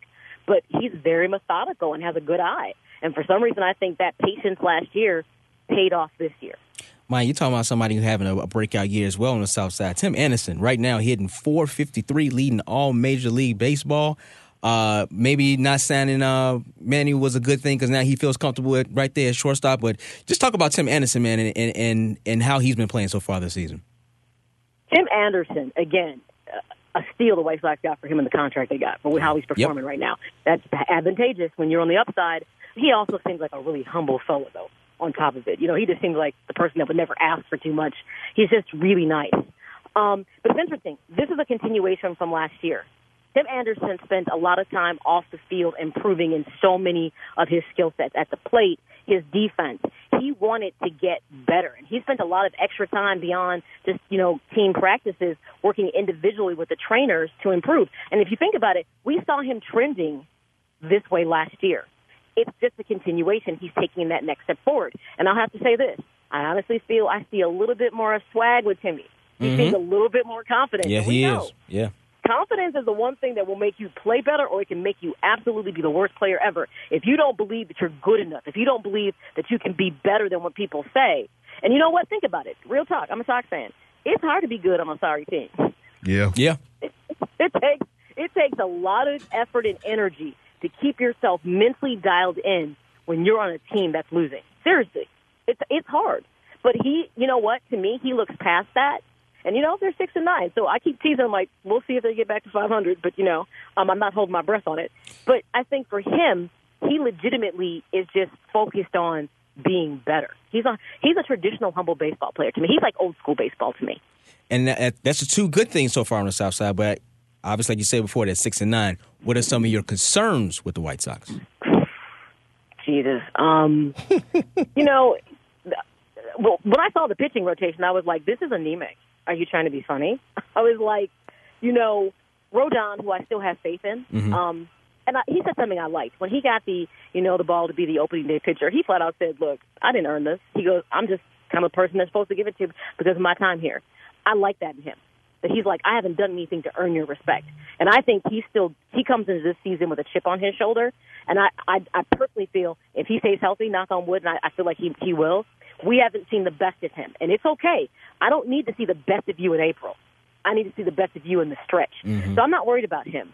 Um, Giolito was a point of contention for me last year, and he's a point of contention for me this year. Yes. Um, between him and James Shields, I'm like, somebody's trying to give me an ulcer. I mean, and James Shields, I used to like just turn off TV and walk away. Seriously, I couldn't watch it. I felt like that was punishment. I was like, you're going to punish us? You're going to be bad and make me watch this too? But with Giolito, which bothers me, and he went to this whole thing, he went out to Driveline in Seattle to relearn how to pitch. And I was like, well, how did you forget? You know, they like put all these, you know, wires like he was a marionette puppet and he went through, you know, mechanics and I was like, this is insane, but okay. Um, he came out, had a game, okay, had a game, well, again, spotty brilliance. You're like, okay. And then he came out the very next game and went right back to being the Giolito that we know. I'm going to flat out say this. In the long term, I don't see him as being in the pitching rotation. But it doesn't matter because Ray Lopez and Giolito were almost like, you know, pass go, collect a hundred dollars because we traded Adam Eaton and got those guys in that trade. So if they don't turn out to be much of anything, the Sox really didn't give up a whole lot in acquiring them. And Giolito was a high prospect. He was a high prospect, you know, within the Nationals organization. Um, Ray Lopez to me is off and on. There are times I feel like he's getting it, and I will say this: he can right his ship sometimes when he does get out of sorts, and I think that part's important. But for those two, I don't know if they're in the long time picture. And the rest of this, I'm trying to figure out why Ervin Santana is even in the rotation. Yeah. yeah. Yeah, see that? That was bad that's business right last there. night. All right, so my last White Sox question, um, I was going to ask you about this. Uh, with the season going and it's looking brighter than we thought was was going to look. Jose Abreu, do you think he's going to finish the season with the White Sox? Oh, absolutely. He's an integral part of what makes this this young clubhouse tick. Um, you know, and he has. You know, last year was that he didn't hit his numbers because of injury, but no, I, I think there is a desire for the organization to have them there, and it isn't like he is not producing. You know what I mean? So Yeah. I can't imagine that he wouldn't be there duration of the season. I can't see that. Look, real quick, one question D wanted to ask you, forgot. He wanted to ask about the NABJ event that took Oh, place yeah, at yeah. Guaranteed Rate. Yeah. How, Oh, yeah, yeah. How was that? Uh, let us all know you were on the panel yesterday. Kyle was out there. How'd it go? Uh, w- what should we know about it, us blacks that weren't in the house? Stocks game Oh, it was it was fun. It was Game Changers, um, sponsored by the White Sox, and um, Modelo was one of the sponsors with NABJ and the Black PR Association, I think it was called. Um, and it was based around using Jackie Robinson Day as kind of the platform to speak about, you know, I guess you could say sports activism. Um, obviously, the conversation of race plays into that, and so they kind of, you know, picked some some questions at the panelists, which was myself, um, Xavier Pope, um, Rashawn Johnson, and Fred Mitchell was on it. Um, so different types of people in different fields doing stuff, um, but all pretty much radio related. And just kind of threw us like, you know, kind of how we felt, you know, what what do we think sports activism is? Is it really appropriate to be in the game? Um, who do we think are game changers right now that are, you know, you know, kind of falling into that role or that vein of like Jackie Robinson? Um, and stuff like that. So it was, it was, you know, we, by all means, it wasn't a panel of people who all, I mean, we had similar thoughts, but we all definitely had some different, different ideas about stuff. So it was very candid and open, and it was great. I mean, that's the thing I, I loved about the White Sox. Um, they really just put it out there, like have the conversation. Um, you know, we respect Jackie Robinson as an organization. Um, they've always been an organization that's actually employed actually a lot of minorities. Um, so it, it, Yeah. it's Yeah. really interesting. So no, it was a really good panel. Um, I was having the one person who probably said something about Kaepernick that people said, "Oh," I'm like, "Well, yeah." you know, I just, you know, it was it was fun. I, I just said that people need to know the difference between activism and being an advocate. They're two different things. Yeah. I said, if you know anything about activism, being an activist comes with a cost, which means if you look back at the civil rights movement, people lost jobs and lives for a cause. I said, when you're an advocate, you want to bring light, you want to shed light to something, you want to create awareness. It doesn't mean you're, you're looking to maybe sacrifice everything. And I'm not sure when Kaepernick kind of began this, if he understood, and even though he did the research, he talked to veterans, the 49ers knew what he was doing. Um, and I'm not sure if they really, in their totality, figured out that this was going to have an adverse effect. So, I will say, his initial kind of taking a knee was during President Obama's administration. It Yeah, didn't yep. heat up until we got into a presidential election period with Donald Trump at the time. That things heated up and he started pointing it out. Donald Trump has always been dialed into sports ever since the AFL kind of gave him, uh, XFL, sorry, gave him the cold shoulder. He's always never forgot that. But I said, you know, the thing that bothers me about the Kaepernick situation, because I'm a, I'm a person that believes in social activism, is that you started a very important conversation about how black and brown people are policed and you stepped away from the conversation. You allowed people to make it take it from center and make it about an anthem protest, and it was never about that. And I felt like we got away from a very salient conversation that still needs to be had. And then people start talking about he's being blackballed and all this other stuff. I said, well, that's that's not what he took a knee for. I said, and I hate to tell you this. I could have told you that was going to happen. Yeah. Yeah. I was upset that I felt like people, we stopped having the conversation. So guess what? Black and brown people are still being policed inappropriately. And the voice and the platform you had to create awareness didn't happen. And there were only with a few NFL teams that wanted to kind of go away, and maybe they're trying to be conscious. Like Tampa Bay Buccaneers, they actually had a day where they had their players and police, and they went to the community. They wanted to start a dialogue, and and that's the part I think that's sad about this. I said a lot of athletes are not prepared to be activists because that comes with a sacrifice, and you have to ask yourself that sacrifice might be your income. Are you okay with that? Yeah. So I, I, I think that people heard what I said. Um, some agreed. Some were like, "Well, you know, but he was doing the best." I said, "No, he got away from what he took a knee for."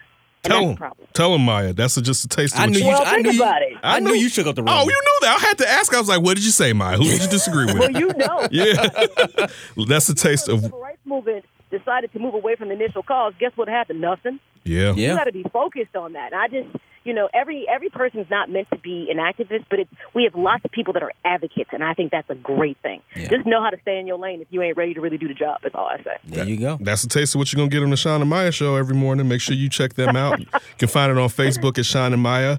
Uh, also, she's gonna have something coming down the lane where they're blowing their business out, and we're gonna have her come back and talk to it. Maya, you got to kind of come back. Yeah, 'cause you in studio. semi regular. Yeah, you def- you got to do a flip. Yeah. You got to come do a flip and curse us out.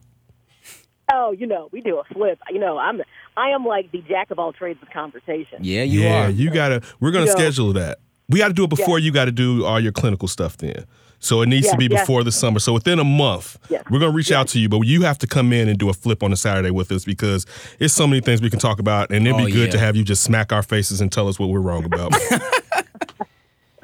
Oh, absolutely, I would enjoy it. I'm sure we would have a great time for sure. Yes, we will. Thank you so much, Maya. All right, fellas, thank you. All right, thank you, Maya, so much for hopping on with us. Hey, make sure y'all follow, y'all listen to Maya on Sean and Maya in the morning, and follow Maya on Twitter at the Sports Chicken. Come on, wrap the show up. D and Davis Show. What's up, Chicago? This is Chris Sosa from Red Eye, and you're listening to the D and Davis Show. D and Davis show. Last segment, we had a terrific show. Thanks, Sean Highkin. Thanks, Lawrence Holmes, and thanks, Maya Kai. We'll thank them again at the end of the show and let you know where you can check out any of their works. Uh, but look, a couple of things that have ran across. Uh, Demaryius Thomas has signed with the uh, Patriots. Pretty good fit. Him and Tom Brady giving him that tall receiver if he's healthy. Remember, he got hurt. If he's healthy, he also had that car accident. One of the um, passengers was really hurt in it out in Denver. But uh, he signed with uh, the Patriots, so that, that makes sense. That makes sense. I mean, but is that an adequate replacement? No, it's not for Gronk being gone. Oh no, no, no. I mean, but you know what? It's once again, the Patriots literally are like the Raiders, but the Raiders, but the but the Patriots are good. Remember the Raiders just signed, you know, what I'm saying veterans coming off. It's like, oh yeah, we don't give them another try. Let's go, let's go, let's go. But the Patriots are able to get guys and put them into the system, and it just works. And the Patriots just won the Super Bowl this past year, right? Yes, they did. So adding Thomas to the mix, another tall receiver, definitely gonna not definitely not gonna replace Gronk, but um, but they're gonna keep on chugging. I mean, Gronk was out a lot too. I mean, he was injured a, a lot. Now, when he was on the field, I, I think a lot of people probably argue that he's probably I ain't gonna say he's the goat of all tight ends, but he's probably a, at least a top three tight end of all time. At that, and, and he played nine years in the NFL. Yeah, but only two of them was full season. And two of them a full season, he was able to produce like that. Could you imagine if that if that guy would have stayed healthy? Yeah. Oh my The God. numbers would have been crazy. You're probably untouchable. Probably untouchable numbers. So, uh, but no, that's a good sign by the Patriots. They did. They they're they're doing what they always do. They're being the Patriots. Yeah, and I mean it's a guy that has a Super Bowl mentality, and basically he's going to play with two of the greatest. Mm-hmm. Got a ring too, time. right? Got one with uh, Peyton Manning. Peyton Manning, right? Yeah, right. yeah, right. so I mean that's definitely it's crazy just to think about that. Porter Moser here at Loyola Chicago. There was uh, talks earlier today. I heard it on the Lawrence Holmes show. He was debating with Tony and Eli and Campy as far as should Porter Moser stay at Loyola. Uh, they said that he should go to St. John's. One because it's the They Big did? East. I didn't- I missed that because it was the Big East. And how long is he going to have a chance? Because you got to think St. John's, it's the Big East, bruh. but St. John. The theory is if he wants to get to a top level, he's got to take this job. Yeah, to get to the next level. because how long are Go ahead. people? How long are people still as as Loyola? It doesn't seem like they're going to be able to replicate what they've done in the past. It's still easy to get players to come to St. John. It's a Big East school. How how's he going to keep his name hot? To the point where he can get that job. So that's why they're saying that right now his window, as far as his name recognition, may just be two to three years, and he has to strike while the iron is hot. I get that, but I've I've said this for a while now with basketball, especially football a little bit too in college. Eyes are going to they're not okay. It's New York and Chicago. Yes, you have two private schools. They kind of like I kind of think of St. John's like I think of DePaul. Yeah, like once, the- like once upon a time, they were the team, Yeah. and they're not there. If that was the case, he could just go south and just go one night. Well, yeah, south and just go to DePaul. if that was the case, you had a choice between St. John's and DePaul. You I'm would just- choose St. John's. DePaul didn't want him. They want to stick with Dave Leitao. Oh yeah, Day Little is back. I don't know. I th- I just I just think that you have It's have Loyola Chicago, D. Huh? It's Loyola Chicago, bro. I know, but that ain't that ain't. If I'm if I'm leaving, This ain't the '60s. If I, but if I'm leaving, We're not breaking the color line. No, no, no. I know that. But if I'm leaving, I would want a better job than St. John's. Is that just me? Well, they also was talking about giving him an eight-year contract, though. Oh damn! I didn't hear that. How And much money he was gonna make? And that's how Lawrence Lawrence changed his mind when he heard that. part. I didn't know how long. Supposedly he's making less than a million at Loyola right now. What we gonna get? Chris get- Mullin was making two million last year with St. John. Chris Mullins, and he's in But some. they won't. They won't give him Chris Mullin money. but he was probably gonna get 1.5. Well, damn it, he's something. He decided to stay here. One thing Josh Friedman always Oh, told me is you think sports it- feed. uh-huh, yeah. That Porter Moser comes from money, so that doesn't mean. Oh, it doesn't mean anything. But guess what? Rich people like money too. Porter, Yeah.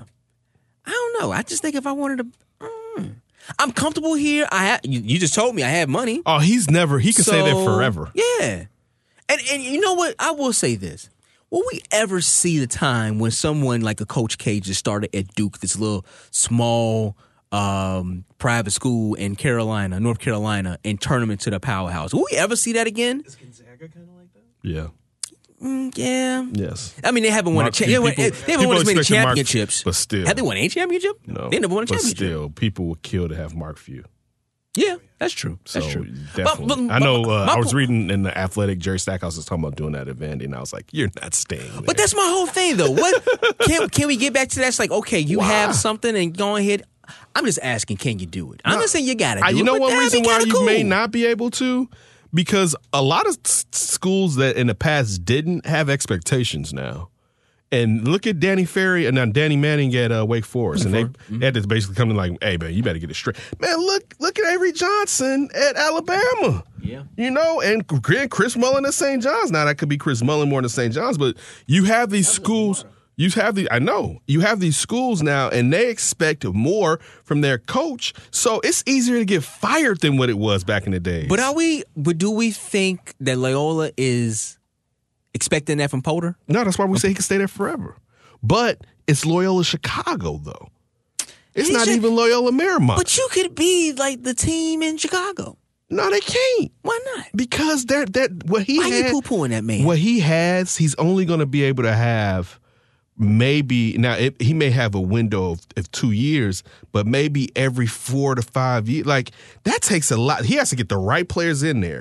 Of course, Recruiting. now usually those players are going to stay. But what we always but say they about- may not even develop into what necessarily he saw when, while he was recruiting them. But what we always say about Chicago, Chicago puts out some of the best NBA players, right? They we we, breed basketball players here. Mm-hmm. Northwestern don't uh, recruit them.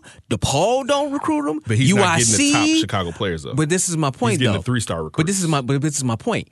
I would like to see him stay and change it and make it into that. Okay. That's all I'm trying to say. I'm not saying that he will. I don't think he will. I think if another big time team, another big time school come around and say like, "Hey, we want you," yeah, he's probably gone. He just didn't want to go to New York. I don't know why. We just don't know. But I'm just saying, I would like to see that happen.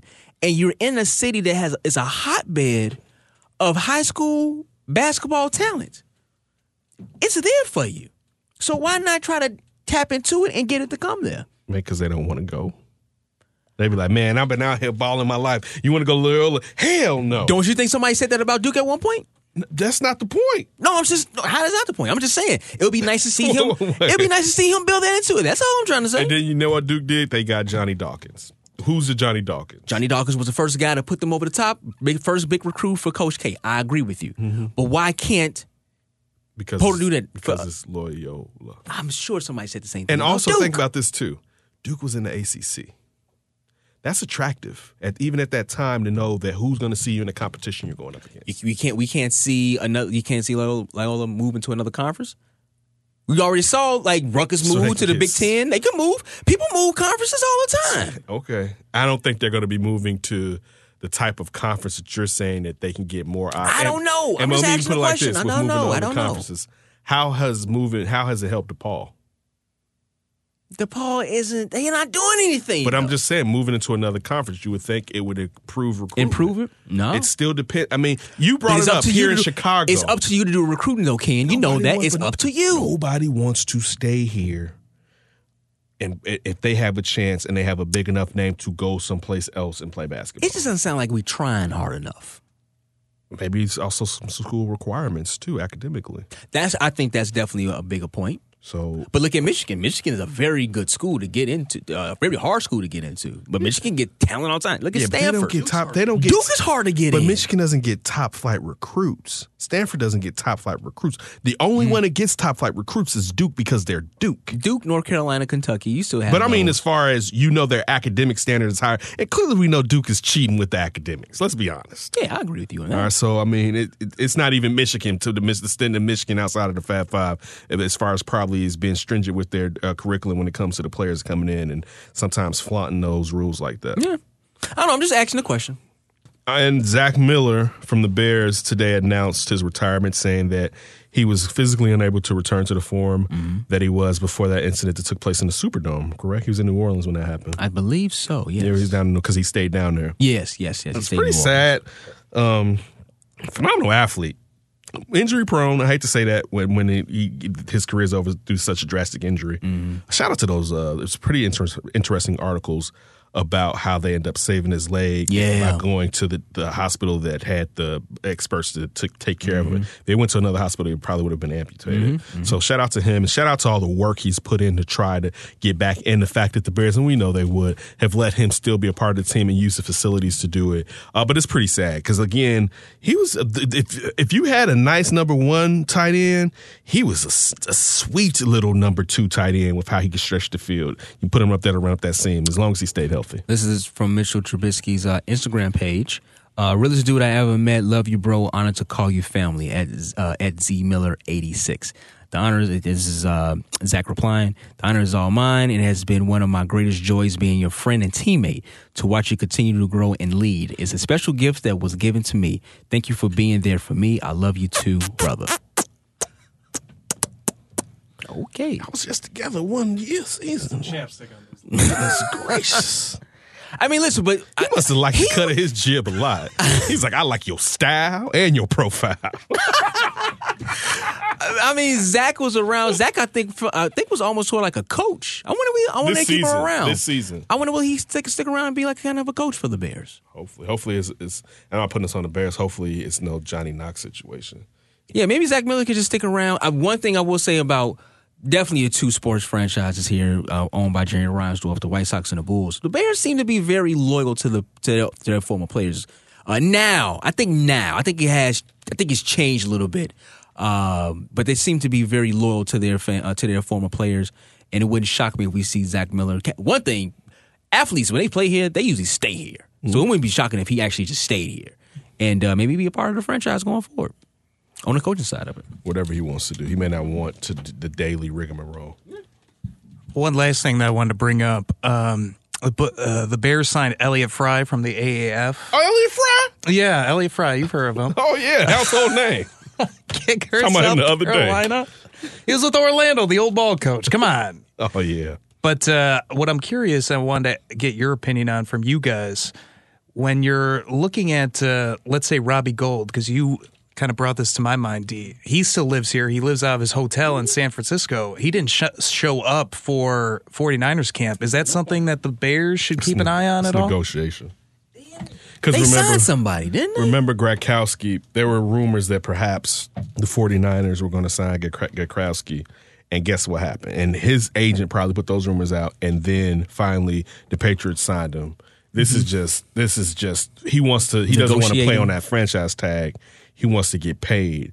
This is, he's not. the, and the Bears were willing to pay him, wasn't it? Not meant, but he wants the I'm saying he's 49ers. free Yeah, he wants the 49ers to pay him. Yeah, I don't know if the Bears are looking at giving, even though they definitely need a, a, a kicker, they know that, but I don't think they want to give maybe $5 million a year to a kicker because Is that what he's asking he's for? He's probably going to be somewhere around that. It may be four to five, but he he's the top three kicker in the league. He's been the most accurate since he left the Bears. So Mm. he's he's going, and it's probably better out there and even come here with the wins at Soldier Field. he can always come back home, but get paid. He said his family's going to stay here regardless. This, I mean, he's from here though. Um, it'll be interesting to see, or maybe Is he I, from here? I thought he's from. I, thought he's from the Wife area. Probably. I don't know if he's from here. Oh, I thought he's from the area. Did he go to school around in the area? He went to Penn State. That's right. He went to Penn State. It's Penn State. It's right. Um, no, it would be No, interesting. he went to Loyola. I'll be quiet. I'm gonna keep you here, Ro- Robbie. Uh, to St. John. um, it'd be interesting that I would love to ask, although I think they'll probably say no. But you look at the Bears, the the offense we think will probably take a step forward. We think the defense is there. Take a slight step back. Yeah, I mean, you you How, how can you play to that level for the most Oh, you talking about the de- you talking about the defense? Yeah, Okay, slight, okay. slight step. But I'm- I mean, but- we don't know how Chuck Pagano's going to coach that True, defense but you're hoping that the offense takes a a, a, a big should. step. It right? Logically, uh, Trubisky should be better than last season. But to think, maybe I would love to ask, like, do you just think you're a kicker away? Because this, I mean, just be honest. If they had a good kicker, they probably would have went pretty far in the playoffs. Yeah, but do Could they you think Mitch honestly was say ready, though? Yeah, but I true. think this No, I- year you could say that. But that's what I'm saying, though. That's what I'm saying. Like, is the kicker, which is crazy to say, is the kicker the cherry on top? Would they be willing to pay? Like, man, listen, that's the one thing we mentioned. that We think we find just about everywhere else. That money's tight. It is tight, but And, I I wonder mean, if they you- just you gotta- willing to gamble on it. This is the thing. That's what I'm Yeah. saying. Cody Parkey is more of an aberration. Like even Aberration has been what? It's Be- bad. Yeah, like hitting the pole goalpost four kickers. times. Kickers go can go really bad, and next the following year be pretty good. How long was Robbie bad here? Was it a It season? was a season and a half. Season and a half? Season and a half. The season before he had missed. Sometimes you might wanna ride Then that out, though, right? Yeah, but see the problem. Also remember that Ryan was- Pace didn't draft him. True. Uh, you can also say that maybe he's a locker room lawyer. Yeah, yeah, yeah, And John yeah. Fox didn't really. What was the need to put up with a kicker? Kicker to do that. It's like having a closer on a bad team. But you look at it now, he had the bad season. That, Not even bad. It was just not up to Robbie Gould And why pay him that money too? Why? So again, it was I a would love mistake. to ask that question. That was it a was mistake. a mistake. It was a mistake. But at that time, you you you could kind of see. Even at that time, I didn't think they needed to go part ways with him because kickers go through that. Your if you have a kicker for ten years, he's probably now maybe it's you could say Vinatieri, you could say Grakowski, but he's probably going to have a year where he's not as as, as accurate as he was in prior If seasons. you knew that was the cherry on top, Would I sign him? Yeah, Would I would sign sign him if I knew it was. But I don't know if that's a cherry on top because you got to also think about this. We they uh, yeah they had injuries last year, but they didn't have significant injuries. yeah, yeah. So you were They, talking. they were lucky with that. And how, how what's the chance of them being that lucky this Again. season? All right, and also with Vic Fangio, we don't know how this defense is going to play without Vic Fangio. All right, so it's going to be interesting now. And going along with what you said about the offense, not just and I said Mitch Trubisky, not just Mitch Trubisky should be a better, but all these players that are another year in this offense, so they should be more acclimated mm-hmm. to the mm-hmm. system. Mm-hmm. So that should help. I, mean, um, I would think, like, I'm uh, only reason I'm saying this slight regression on the defense is because usually that doesn't mean they're not playing to same level, but usually you, sh- you're going to probably get that, and they're looking at they're going to be a more even though they were terrifically opportunistic last week. But when you look at Ha Ha Clinton year. Dix, thank you last year. Then when you look at Ha Ha Clinton Dix being what was quote unquote supposed to be the strong safety, you're basically saying we're gonna be out here fishing for balls in the back back here or whatever. Because if you're asking that dude, I'm not saying he he he won't play better against the run than he did in Green Bay, but if you're asking him to be stout against the run, that is not that dude's uh, play action. So Yeah, that's true. It'll just be it, again. I don't know. I don't know. It'll be easy to say that. I think the meatball in this is like just bring on Robbie, but it's kind of like I don't think it's a meatball. I think it, I think it's a good move. But as you said before, the money is tight. If the money wasn't tight, I think they would have tried to sign him. But look, if you're really a pro personnel pers- a person, shouldn't you be able to find? I mean, Robbie came off the streets. Yeah, that's true. Most That's- great that's- kickers come off the that's streets. true. That's you true. should be able to find that guy, and you should be Yeah. able to find a guy that has his huevos are stronger than what Cody Parkey's. been Yeah, but if it's sitting right there in front of you and you know what it is, go ahead and make that give him that money. All right, hey, thanks for hanging out with us. Make sure you follow us on Twitter and Instagram at D and Davis Show. Once again, it's at D and Davis Show. You can listen to the show on iTunes, SoundCloud, Google Music, Picture. I said Picture, Stitcher, and the TuneIn app. Uh, YouTube as well. Definitely YouTube. Check out the shows on YouTube. Uh, let's see, in uh, Facebook.com forward slash D and Davis Show. I'm on Twitter at Demons1. Ken's at That's Davis. Ryan is at Ryan B. Ski. Tony, who just creeped back in here. It's Tony.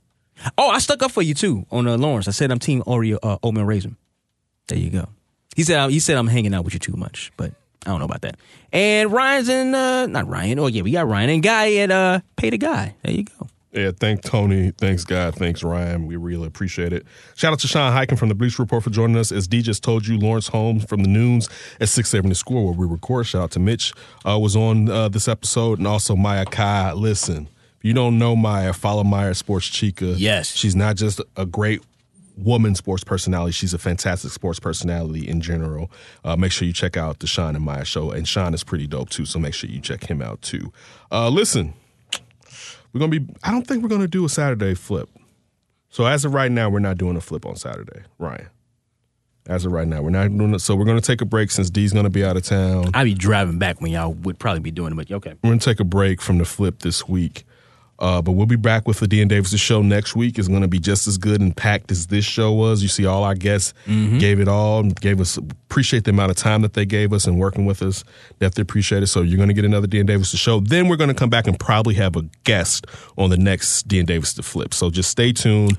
As D told you, follow us on social media, and we're going to up keep you updated on all. Yeah, we got a lot of people reaching out like, "Hey, what's up? Let me get on the show. Let me get on Cameron the show." Smith. Shout out to Bree with Swank. Uh, she's going to bring us some people to come on. We're going to have uh, former have Maya, former Media Lounge. Uh, Heather, co-host Heather is going to join us with her her new show, and like you said, Maya's going to join us. We Mhm. got to get on that. So a lot of people. Shout out to the city and all the people in the city that's been rocking with us. We definitely appreciate it because it's not like they have to do it. Uh, listen, as I always say, before you hear from us again, don't do anything stupid. Keep your hands to yourself.